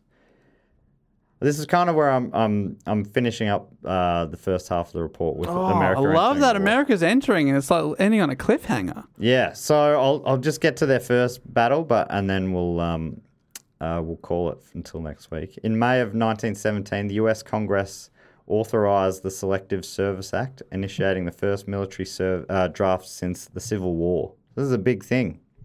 On May the 28th, the US fought its first major battle of the war in the Battle of Cortigny Uh, American troops captured the town of Courtigny, scoring a victory over the Germans and taking an important observation point. The war was changing. It was- Like, it really was a big turning point, America joining the war. And uh, yeah, that's uh, that's where we're leaving it for this week. Whoa. Wow. How will it end? Who will win? We'll find we'll find out next week. Oh, thank goodness. I will let you know Great. um, if I find out. Assuming I find out first, I That's will. right. You will be. Be honest. Have you looked ahead, or are you? No, no, no spoilers. Yeah. Great. Don't want It's to. it's interesting for you too. Yeah, exactly. Gotta keep it I'm fun for playing along. yourself. Yeah. I haven't read any of this before I'm reading it. Wow. That's why I stumble half the time, especially on this episode that I have no time to edit out those stumbles. normally I do it painstakingly. The ones that I normally leave in are on purpose. Yeah, to make you seem human. Yeah. Yeah. You sound robotic otherwise. Uh Uh-huh. huh. No one's perfect. You don't want to sound scripted, you know? Yeah, I'd, I'd be interested to hear what uh, if listeners like the idea of doing some bigger topics that are two parters, or if they f- if that is frustrating to have a cliffhanger. I Yeah, I know having uh, being in the middle of uh, because TV was just all binging, and then Disney Plus has Yeah. come in, and all of a sudden they're doing weekly stuff, and I just want to get to the end of WandaVision. Every episode I watch, I'm like, I want to watch the next one. But anyway, whatever. I don't care. I'm fine. I hopefully, hopefully the listeners aren't feeling that way right now, although they probably are. yeah. There are some different, definitely some uh, topics that I've thought about before, and I've thought that's too big. Yeah. Couldn't do that in a one, Yeah. one episode. So maybe if people are up for the two parters, it can become a, an occasional thing. Yeah, sweet. I mean, yeah, this uh, halfway through, and we're well over an hour into it. So, and we've, s- uh, I don't know if anyone's noticed, but we stopped talking f- bullshit for 15 minutes at the start. Fun little thing we've done. Yeah. Now we just talk a little bit more bullshit right here. I mean, Um, but I gotta say, Matt, you're doing Bethman really got me. Bethman. Sorry. I thought I was going to throw up. I was laughing so hard. And then I like my I was my eyes were closed. I was laughing, and when I opened them, I was scared I was going to faint. it, something about it really. you really got had a me. medical emergency over there. Yeah, it wasn't good. Wow. I am, I, uh, Jess and Dave, you, you both are students of history. Am, am I doing an okay job so far? I think you're doing a fantastic job. I'm across it all. I'm understanding the different power. Obviously, there's so many different moving parts, multiple countries and empires, and you're doing a great job. Oh, thanks, Dave. I consider myself more a student of life. yeah. Yeah. Of now. I'm yeah, I'm a student of now. I look back. Actually, I'm a big old planner. I'm always looking ahead. yeah. I'm very goals oriented as well. You're a So- futurologist. Yes, I am a futurologist. So none of all of this is n- new to me, um, and riveting, especially the U-boat stuff. I know you love a, you love a sub. God, they're dumb. You lo- no, you find them annoying. Is it annoying or is I it don't just know. strange? I just think they're a bit silly. I think we're like, ooh, submarine, but it's like, it's a, what are you talking about? They're so silly. You know? They brought America into the war. That was silly, actually. I think that was pretty silly. That was a bit. It was a bit silly. That mate, it does seem like. I mean, you always look back on on the losers and go, "Ooh, these- that's a big tactical error." yeah. And then the other side makes big tactical errors as well, and you just don't think about them as much. Yeah. Exactly yeah, right. but that tactical error led to our victory. You know, you Yeah, really yeah, yeah. spin it. But I gotta say, when he s- some of the things, it does feel like there were a couple of foolish Yeah. choices. See, like I looking at, I had to look at the map to see um, how how hard it would have been to go around Belgium. It wouldn't have been that hard. yeah. Right. Yeah. It seems unnecessary to just go and start blowing shit up, and Yeah. it's like they were they were the ones going, no, thank you. if they really wanted this quick quick win, then don't bring in other ep- other powers. Yeah, twice Yeah. they've brought in two big powers by ac- by accident. And they still was. I mean, they were still pretty. It shows how powerful they yeah, were. it's amazing that they had, gave it such a great run Yeah. already. It's like whoa. it's amazing. 'Cause imagine if they hadn't brought in these powers. Yeah, they that's right. You'd assume might have got the that- job done for their Exactly, side. Yeah. Uh, all right. Well, that brings us to everyone's favourite section of the show, the fact, quote, or question section. Hmm. It has a little jingle, I think, or something like this. Fact, quote, or question. A little early on the ding. Always early on the ding. Thank you. Uh, the No, first. sometimes I nail it. Come on. Oh, yeah. You do normally know. Sometimes I go one, I do, and I know what to do. that's what I do usually. Okay. Uh, I didn't count in this time. Sorry. You went with your heart. I was your on heart the. Was wrong. I was Mario in Mario Karts, and I uh, hit the accelerate too early. Hmm. Thought I was going to get a boost, and I absolutely, uh, I uh, You fucked it. yeah, I stalled it. Sorry, everyone. So the way you get involved in this is you go to dugonpod.com or patreon.com slash dugonpod and you sign up on the Sydney Scheinberg Deluxe Memorial Edition package. Rest in peace. Uh, and you get a bunch on that level. Uh, it's one of the higher levels, admittedly. You get a bunch of different rewards. You get all the ones from the other lower levels, including voting rights on topics. You get to uh, get three bonus episodes per month. You get, including a bonus report. You get uh, this month. Dave read a childhood book to uh, Jess Oh, and I, and a show that we now call "My Dave Wrote a Poirot." That's right, because it was a, a, a self-penned book from uh, when I was 12. And a bit of- murder mystery. Do you want to give the sizzle of what you found during the week? Oh, Lord, let me just tell you that I was uh, doing a bit of cleaning out of old stuff at my parents' house, and I may have found uh, another short story written at an even younger age. Oh, a Incredible. prequel. It's even younger. It is prequel, yeah. It is uh, an even earlier Poirot. that is exciting. So hopefully we'll be able to read that out soon as a Patreon only episode. Uh, you get other things like get access to the uh, exclusive Facebook group and uh, many other things. So get involved if you want to. But this is the main one for that level. You get to give a fact, a quote, or a question. You also get to give yourself a title. And first up this week, the great Rachel Johnson, who's given herself the title official human slash emu liaison. Oh, great!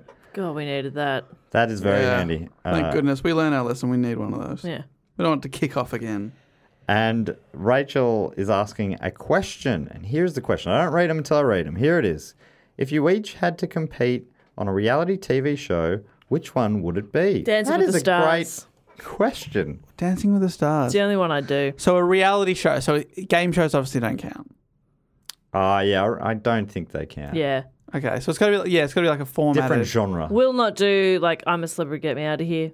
Survivor, none of that. No, thank you.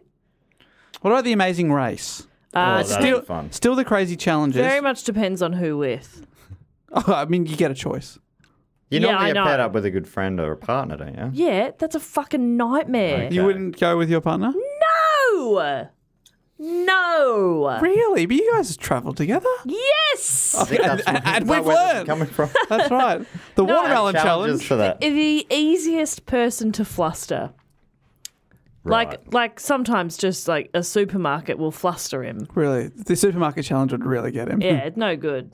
You want you want somewhere in between because you don't want them to be too unflustered either. Yeah. Because you're like, come on, get up, we're gonna race to do. Yeah. No, nah, not Ah, flustered. she'll be all right. Yeah, exactly. I'd probably maybe my brother for Amazing Race. I reckon Okay. Yeah. Yeah. Yeah. that'd be fine. What about you But and your you've already selected.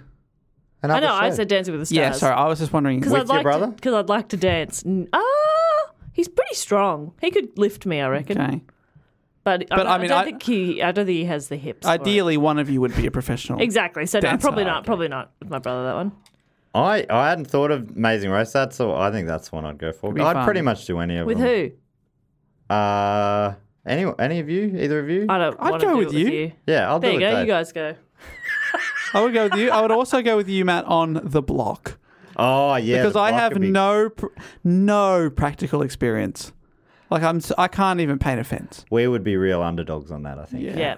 We need maybe I need someone like your brother who's got a trade. Yeah. I need someone who's got a trade. I would it'd again be do a the good one. block with my Yeah. brother. I'll get either of your brothers with me on the block. Yeah.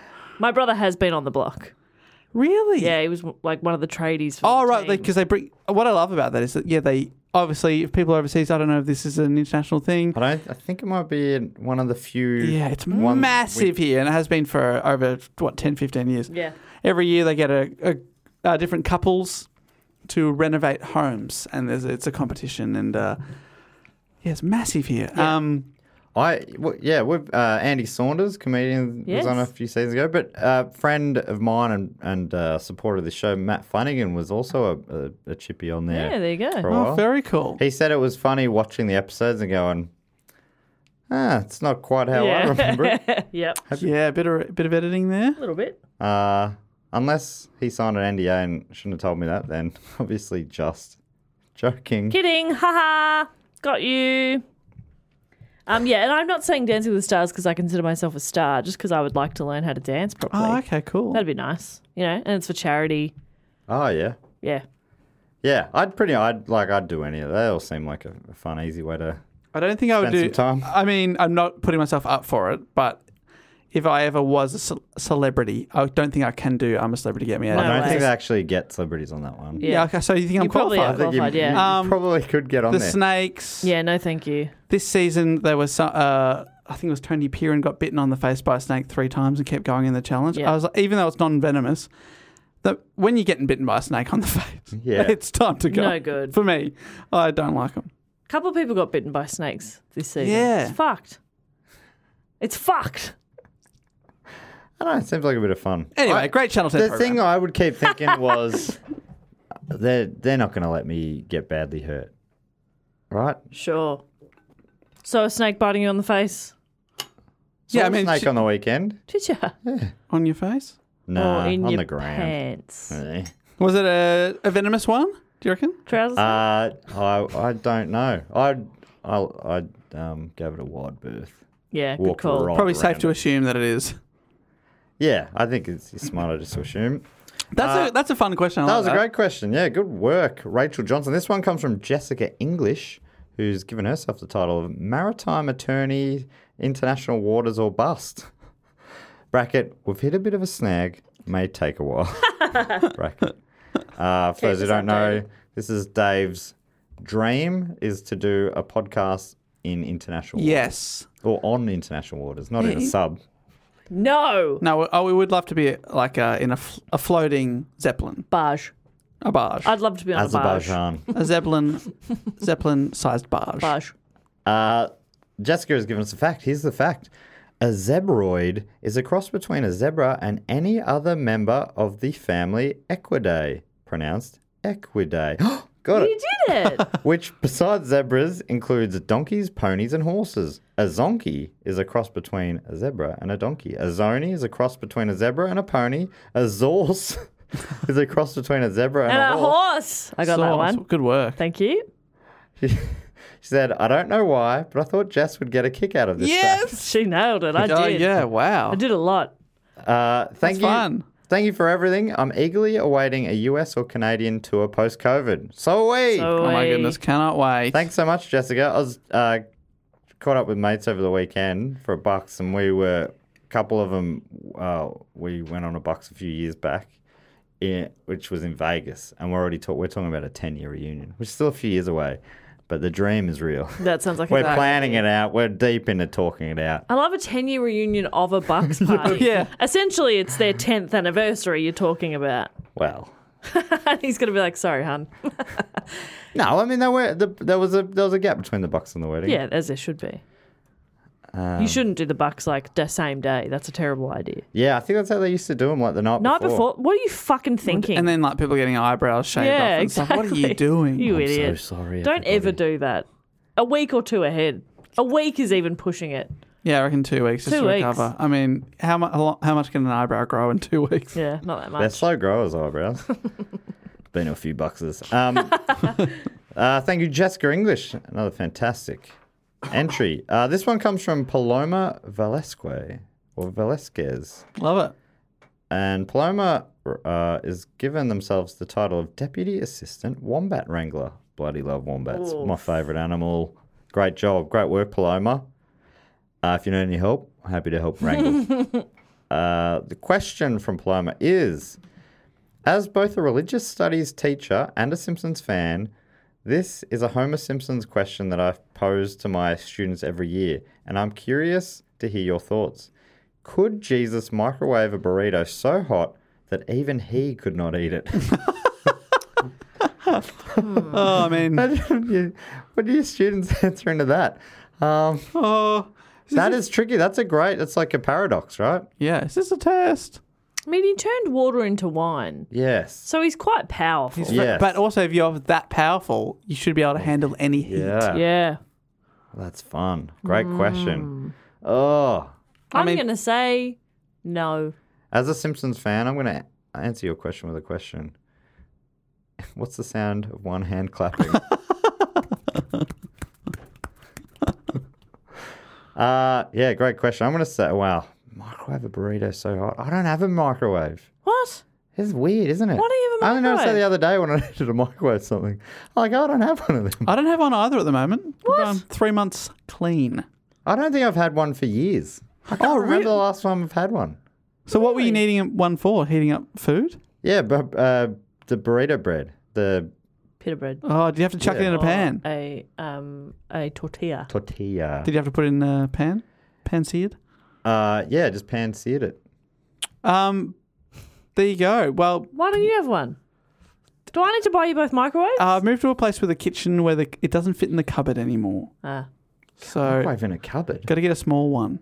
yeah. You put the sauce and microwaves in cupboards. You are Yes. a weirdo. I love hot sauce. I put my microwave in the fridge. Yeah. Like a normal person. All right, quick answers: yes or no. Can it? Can he uh, make it so hot that he can't eat it? Yes, I think it's one of the only. Quick answers, Dave. Yes. No. I'm gonna. I'm tie break. Gotta say, no. Well, you're doubting the big man, guys. Well, the problem is he'll always be able to eat it. He can eat anything. He's Jesus. Uh, thank you so much, Paloma. They put it in That's the one of the Bible. famous things in the Bible. Jesus can eat Oh. Chapter two. anything. Menu. He'd be great. He'd be great on I'm a Celebrity. Get me out of here. Oh, yeah, yeah. He'd, all the He's like challenges. slugs, no worries. Fantastic. Well, Easy peasy. balls. That snake's Great. biting me. I'm going to eat it. Yeah.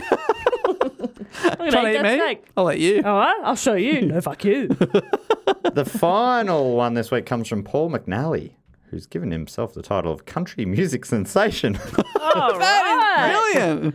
I love it. The Paul McNally. How many golden guitars do you reckon he's won? oh, too, Countless. too many. Yeah. Well done, Paul. great title. That's great. Uh, Paul's given us a fact. Here it is. In July 1855, a fight between a crew of firemen and a troop of clowns in a brothel. you're you're facting this fact back to us. I'm pretty sure Jess did an episode on this, or am I wrong? Yeah. A fight between a crew of firemen and a troop of clowns in a brothel in Toronto descended into a huge riot that lasted for hours. This directly led to the firing of the entire police force of that city of Toronto.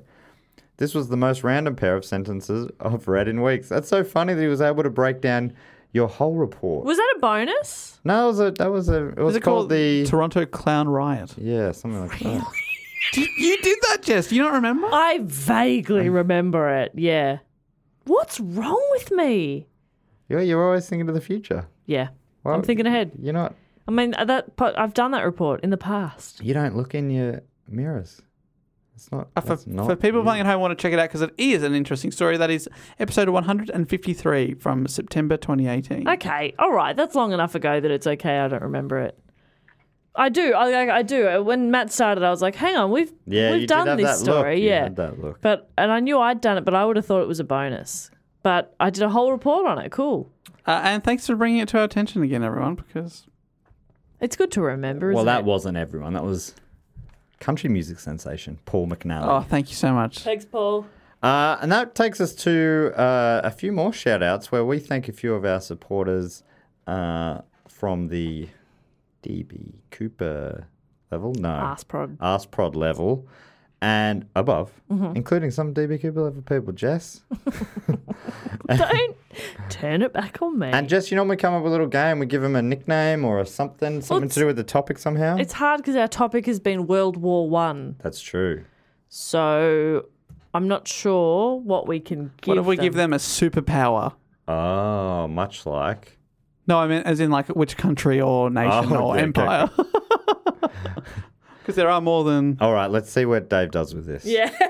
yeah. Yeah, you start us off, Dave. We definitely get it. We know exactly what you mean. Oh, it's, act- it's not going to be very fun. It'll be me- me being like representing r- the Russian Empire. Oh, that's fun. Do we, are there nine? Yeah, I guess there are. Can you think of nine? Of all time. yeah. All right. Well, first from Taupo in New Zealand, it is Hugo Cameron. Hugo Cameron, come on down, representing the Ottoman Empire. Oh, Is that what Ottomans, like the footstools, are named after? gotta be, right? Gotta be. Gotta be. Gotta be. Gotta be. Gotta be. I reckon maybe once every month there'll be a tweet I see that Mm-hmm. uh, joins those two things together. Yeah. But has anybody confirmed it? no, Mm-hmm. I don't think so. Okay. No one's looking it up. Uh, thank you so much, Hugo Cameron, representing the Ottoman Empire with 600 years of domination. Uh, I'd also love to thank from Henderson in Nevada, the United States, Kelly Parrish. Kelly Parrish representing Japan. All right. Uh, what, what, was, what did- what was their full title when they were, or just current? Su- are they a current superpower, or are you talking like World War era superpower? Oh, I guess it's just I'm just nations, empires. Yeah, great. Anyone who was part of World War One, it was the Empire of Japan. at the Empire of time. Japan. Uh, that is good.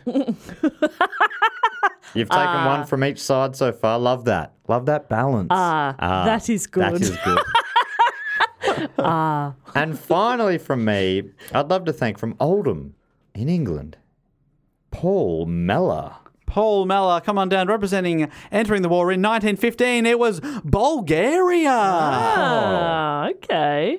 What, what point were they in power? the Tsardom of Bulgaria, also known Tsardom. as Kingdom of Bulgaria. Zardom Nice is good. work. Also, some of these are more powerful than others, but Yeah. still, It's because they did. Yeah, Bulgaria has had some. Uh, yeah, some time at the top of the pops, I'm sure. When I was in Bulgaria, I was there traveling by myself, and I was walking through a market one time, and a, I've t- probably told this story on here before. Have I?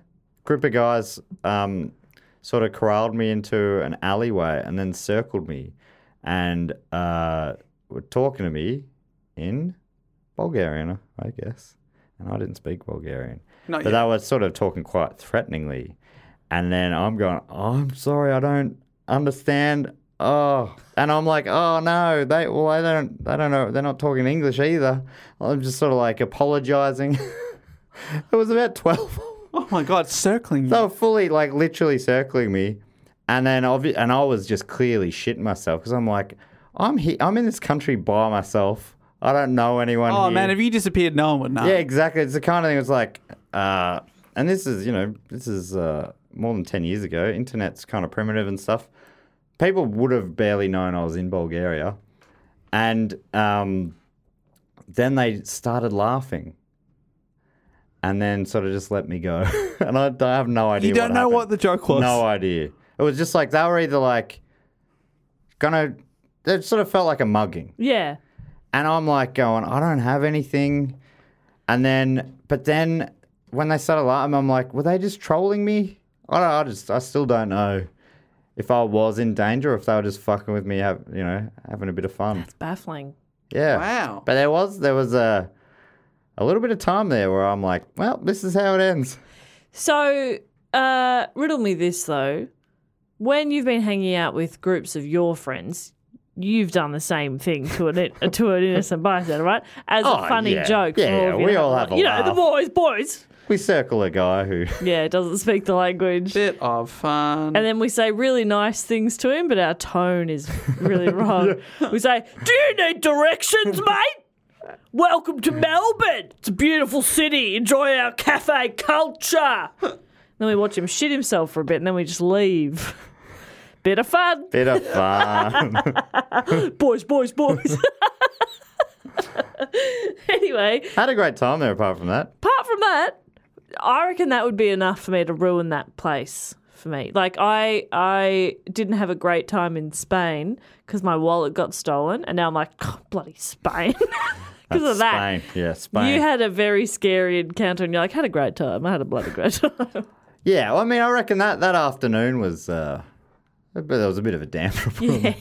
I don't think, I, yeah, I probably just wandered back looking bewildered. and thought I should check in with someone. I got to get to a dorm, yeah, get some people around me. gotta get some people. Anyway, what were we talking about? We're thanking some people, Oh, and I'd like to do yes. that now as well, if I may. Dave, you're gonna keep, uh, you you're gonna keep. yeah, yeah, I got a list here. Okay. All right, well, Right. let's keep working off that list. I would love to thank from San Bernardino. oh, that, I don't know where that is, but it sounds awesome. I bet it's- California. Oh. I'd love to thank Daniel B. Sawyer. Oh, Daniel B. Sawyer, he be representing Mm-hmm. New Zealand. Oh, Oh. Ah, bit of sizzle. That's yeah, great. the Um, land of the long white cloud. That's a great title for So a good. so good. Beautiful place. Beautiful place. Can't wait to go back. Yes. Um, oh, and it seems like possibly that our, our bubble with them is reopening. That'd be nice. Haven't done the North Island, so love to do that. So, is, I mean, isn't that classic sort of imperialist stuff? Haven't done the North Island. You want to go and conquer the North Island. Yeah, You and what Plant army? your flag, do you? Is that what you want to do? yeah. Huh? Yeah, I'm going to take my army over. Plant a flag. Say mine. Shotgun. I do believe their army's pretty small. So I can But- take him. I can like leg press a, a lot. An entire army. That's awesome. Easy Are peasy. you going to invade neutral New Zealand? Yes! That does feel like a bit of a faux Can you pas. stop giving up giving away my plan? Sorry. Anyway, I would love to thank from Derbyshire, also in Great Britain, Alex Cauldron. Oh, I believe it. Is that Derbyshire? I was going Derbyshire, to say, only thank you. because the people there would find yeah, out they get more. annoyed, and also because that was my grandmother's surname, Derbyshire. Derbyshire. Derbyshire, and uh, it would annoy her as a teacher to be called Derbyshire, Mrs. Derbyshire. Isn't it? I read this not too long ago because I was. I'm like, what? What is it meant to be? Because Americans and Western Australians say Derby, and Hmm. East Coast of Australia and England say Derby. But I think it's. th- I think I read that it started out as Derby, and then something happened where they started saying Derby, but it already made it to America and it was Derby or something like that. Right. So I think Derby is actually the original, which is funny. There you go. Bit of fact, if true. Bit of bit, of, fun. bit of fact. bit of fact. Bit of facts for you. oh no. a little bit of fact. A little bit of fact. And I who- get not leave it. Who are we thanking from Derbyshire? Alex. Alex, not representing Derbyshire this time, but representing a client state of the German Empire, the Ukraine. Uh, Okay. Oh. The Ukraine. I love. I reckon that's one of the funner country names. The Ukraine. Yeah, yeah, it yeah, I is like fun. it. I like it a lot. It is fun. Especially if you think of it as like the third brother to Fraser and Niles. Ukraine. Uke. also, the capital being Kiev, lending its name Oh, to the yeah. delightful chicken meal. Yeah, I went to school with a guy called Richard Kiev, Oh. and you better believe his nickname was Chicken. Not even chook. Chook, Chicken. garlic, garlic sauce, garlic. Not even Saucy My- Boy.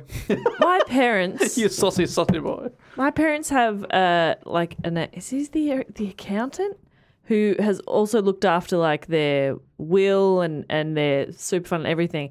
And when they were going overseas one time, they were like, "All right, we'll leave you like any documents and stuff in case anything happens to us." And I was like, uh, In case we get encircled in Bulgaria. "Yeah." Get And laughed at. and because I was like, "Yeah, actually, I don't know who to contact. Like, I know your accountant's name is Chook, but." But I, I don't think I can find him that way. We trusted Chook with everything. I know. And I was like, what's Chook's name? They're like, Ray. I'm like, Peck- why? Peck twice for yes. Chook. I'm like, Chook knows every. Chook knows so many family secrets. yeah, Chook, ha- Chook. has it all. Chook has, he knows my name, that's for sure. He's got the keys to the kingdom, Chook. Bloody Chook, he's in charge. Anyway, finally for me, I would love to thank, from another place I'm sure to mispronounce, uh, Brinst- Brinston. Brinston. And where's that? Also in Great Britain. Princeton. Brinston. Beautiful. Just rolls off the tongue. I would love to thank Jack Evans. Well, Jack Evans, Thank you. step away from Brinston because you are now representing the good people of Canada. All Oh, right, Canada. Love that. Fantastic. So thank you so much for your support. Oh, thank you so much. Jess is handing me so I can her laptop so I can thank people and also read out countries at the same time. Hard on the one phone. All right, I would love to thank if I could from uh, Beadle, also in Great Britain. Bedale, Beadle, probably. B Dale? B B, Bedale. yeah, B Dale. That's probably it. B Dale. B Dale. I would like to thank Jamie Chisholm. Jamie Chisholm. Fantastic name there, Jamie Chisholm. I've got. I'm getting uh, good vibes, so I'm going to assign you the big dog of the Central Powers, Germany, Germany. Alright. Oh, Well done. fighting wars left, right, and centre. thank you, Jamie Chisholm. I would now like to thank from Tempe in Arizona, Adrian Hernandez Arista. Tempe. Tempe. Love it. Oh, what a name as well. I mean, as all these are, but Absolutely fantastic. I mean, we had Cauldron just before, Yeah. but Adrian Hernandez Arista is Very good. magnifique. Uh, Adrian Hernandez Arista, we might uh, be hearing from your country in the second half of this report, and that is you are representing Italy. Ah. Italy, Italy does will get a mention.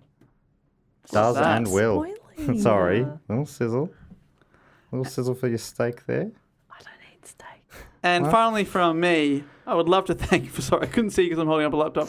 From Winter Haven in Florida, name that comes up a lot, a great supporter of the show, that is Odie Matthews. Odie. Oh, D. Thank you so much, Odie Matthews. And it started with the Ottoman Empire. and It's going to end with the Ottoman Empire.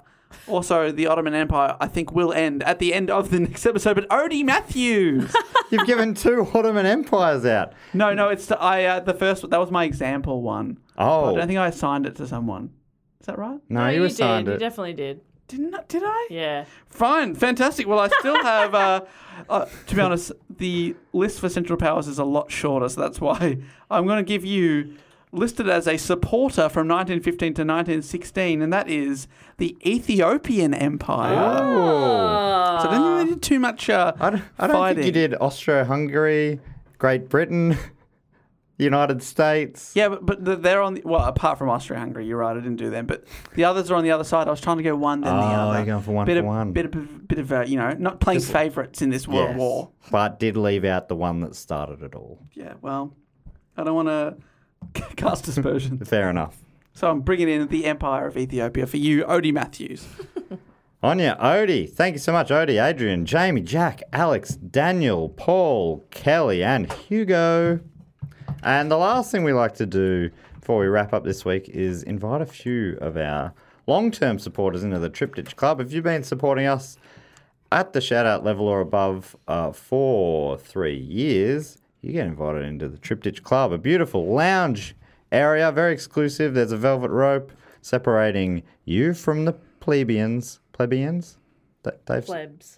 Plebs, plebeians. Plebeians, thank you. Sounds stupid. And uh, uh, Stupid. it's a great. I love that word. It's, It's a very stupid word. Uh-huh. fun to say. I hate it more than submarines. I'm standing at the door with a list of names, um, checking off the list. Once you go in, Dave's standing there to hype you up, to make you feel good. This club's all about feeling good. Dave will make you particularly feel good as you enter the club. Jess then makes Dave feel good because this club's all about feeling good. Yeah. Jess has also uh, organised a few hors d'oeuvres, a few drinks, cocktails. Dave's got a band going. Dave, who you got playing? Uh, this we've week? got uh, Simon and or Garfunkel, oh, and all Okay. but refusing to perform together. I'm afraid. right. So, it's one, supports the set, other. then the other. But there's a fierce game of rock scissors paper as to who goes out first. Yeah, okay. Fair enough. I'm looking forward to that. Uh, love the boxer. Great tune. Hopefully, Lie, la, lie. Mm-hmm. Lie, la, lie, lie, lie, la, lie. Lie, la, lie. do you reckon they'll let Lie, you la, do the- lie, lie, la. Oh, do you reckon they couldn't let me do the ksh? Oh. I reckon they could. That'd be fantastic. I'll, I'll uh, Maybe I'll bring them back together with my cu- with the power of Yeah. my kush.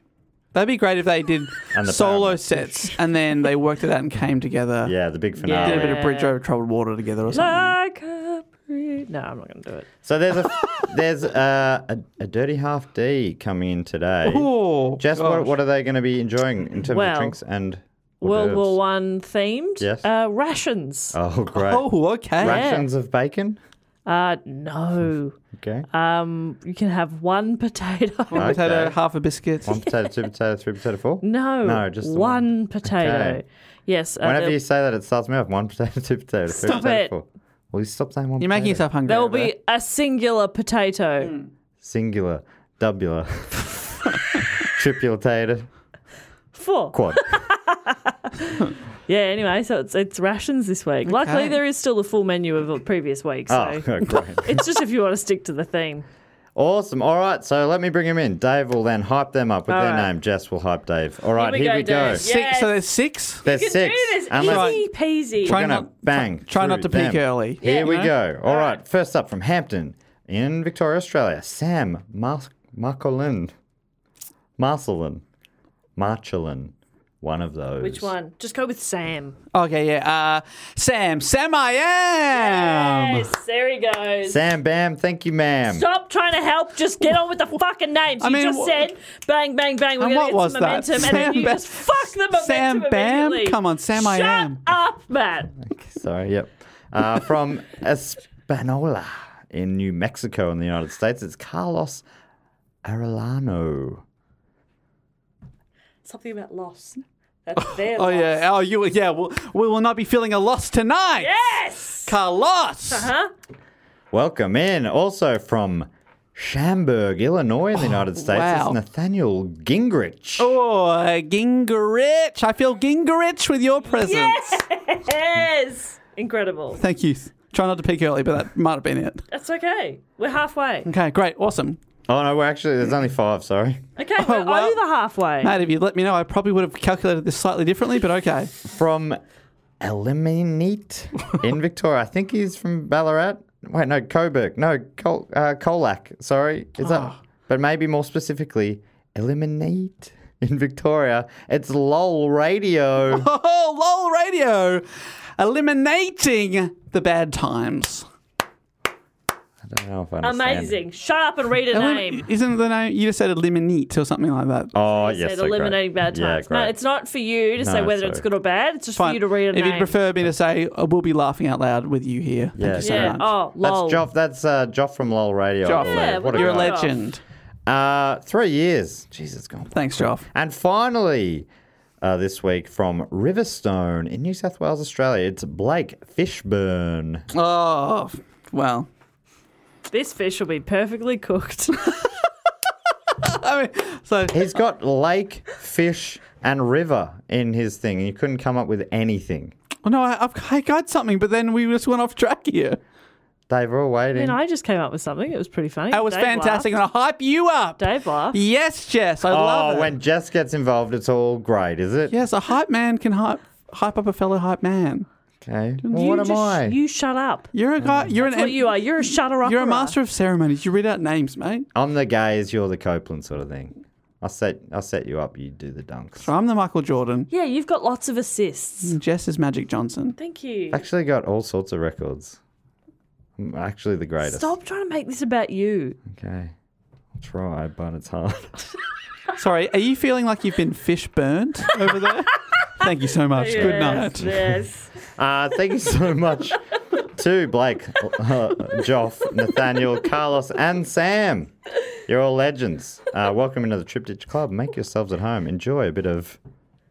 What, what's, what's his name and the other guy? Simon and or Garfunkel. Simon and or Garfunkel. That's right. Garfunkel's such a good name. All right. so good. And his Uh, first name's Art. Yeah, very art, good. everything about it is Wow. fantastic. Uh, so, Dave, wrap this up. Well, we'll we will be back next week with the thrilling conclusion: World War One Part Two. They said it couldn't be done. I said it couldn't be done, but Matt is proving me wrong, and I'm very happy that you've done so. Uh, thank you so much for listening to the episode. Get in contact with us at dogoonpod.com. There's links to our Patreon. We can support the show, our merchandise. We can wear something nice while supporting the show. we got a Twitter, Instagram, Facebook, all that sort of stuff at Do Go On Pod for all those things, and even an email. You know, while you're looking nice in your Do Go On merchandise, email us do go on pod at gmail.com. But until next week, when we'll finish off World War One, I'll say thank you and goodbye. Later. Bye.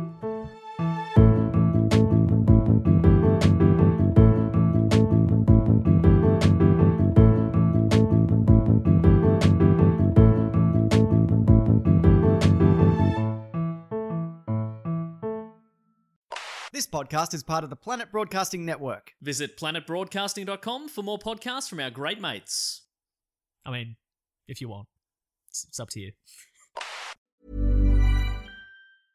Hey, it's Paige DeSorbo from Giggly Squad. High quality fashion without the price tag. Say hello to Quince. I'm snagging high-end essentials like cozy cashmere sweaters, sleek leather jackets, fine jewelry, and so much more. With Quince being 50 to 80% less than similar brands. And they partner with factories that prioritize safe, ethical, and responsible manufacturing. I love that. Luxury quality within reach. Go to quince.com slash style to get free shipping and 365 day returns on your next order. Quince.com slash style. Planning for your next trip?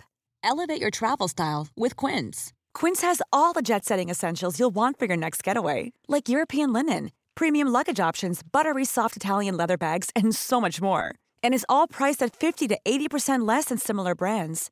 Plus, Quince only works with factories that use safe and ethical manufacturing practices. Pack your bags with high-quality essentials you'll be wearing for vacations to come with Quince. Go to quince.com/pack for free shipping and 365-day returns.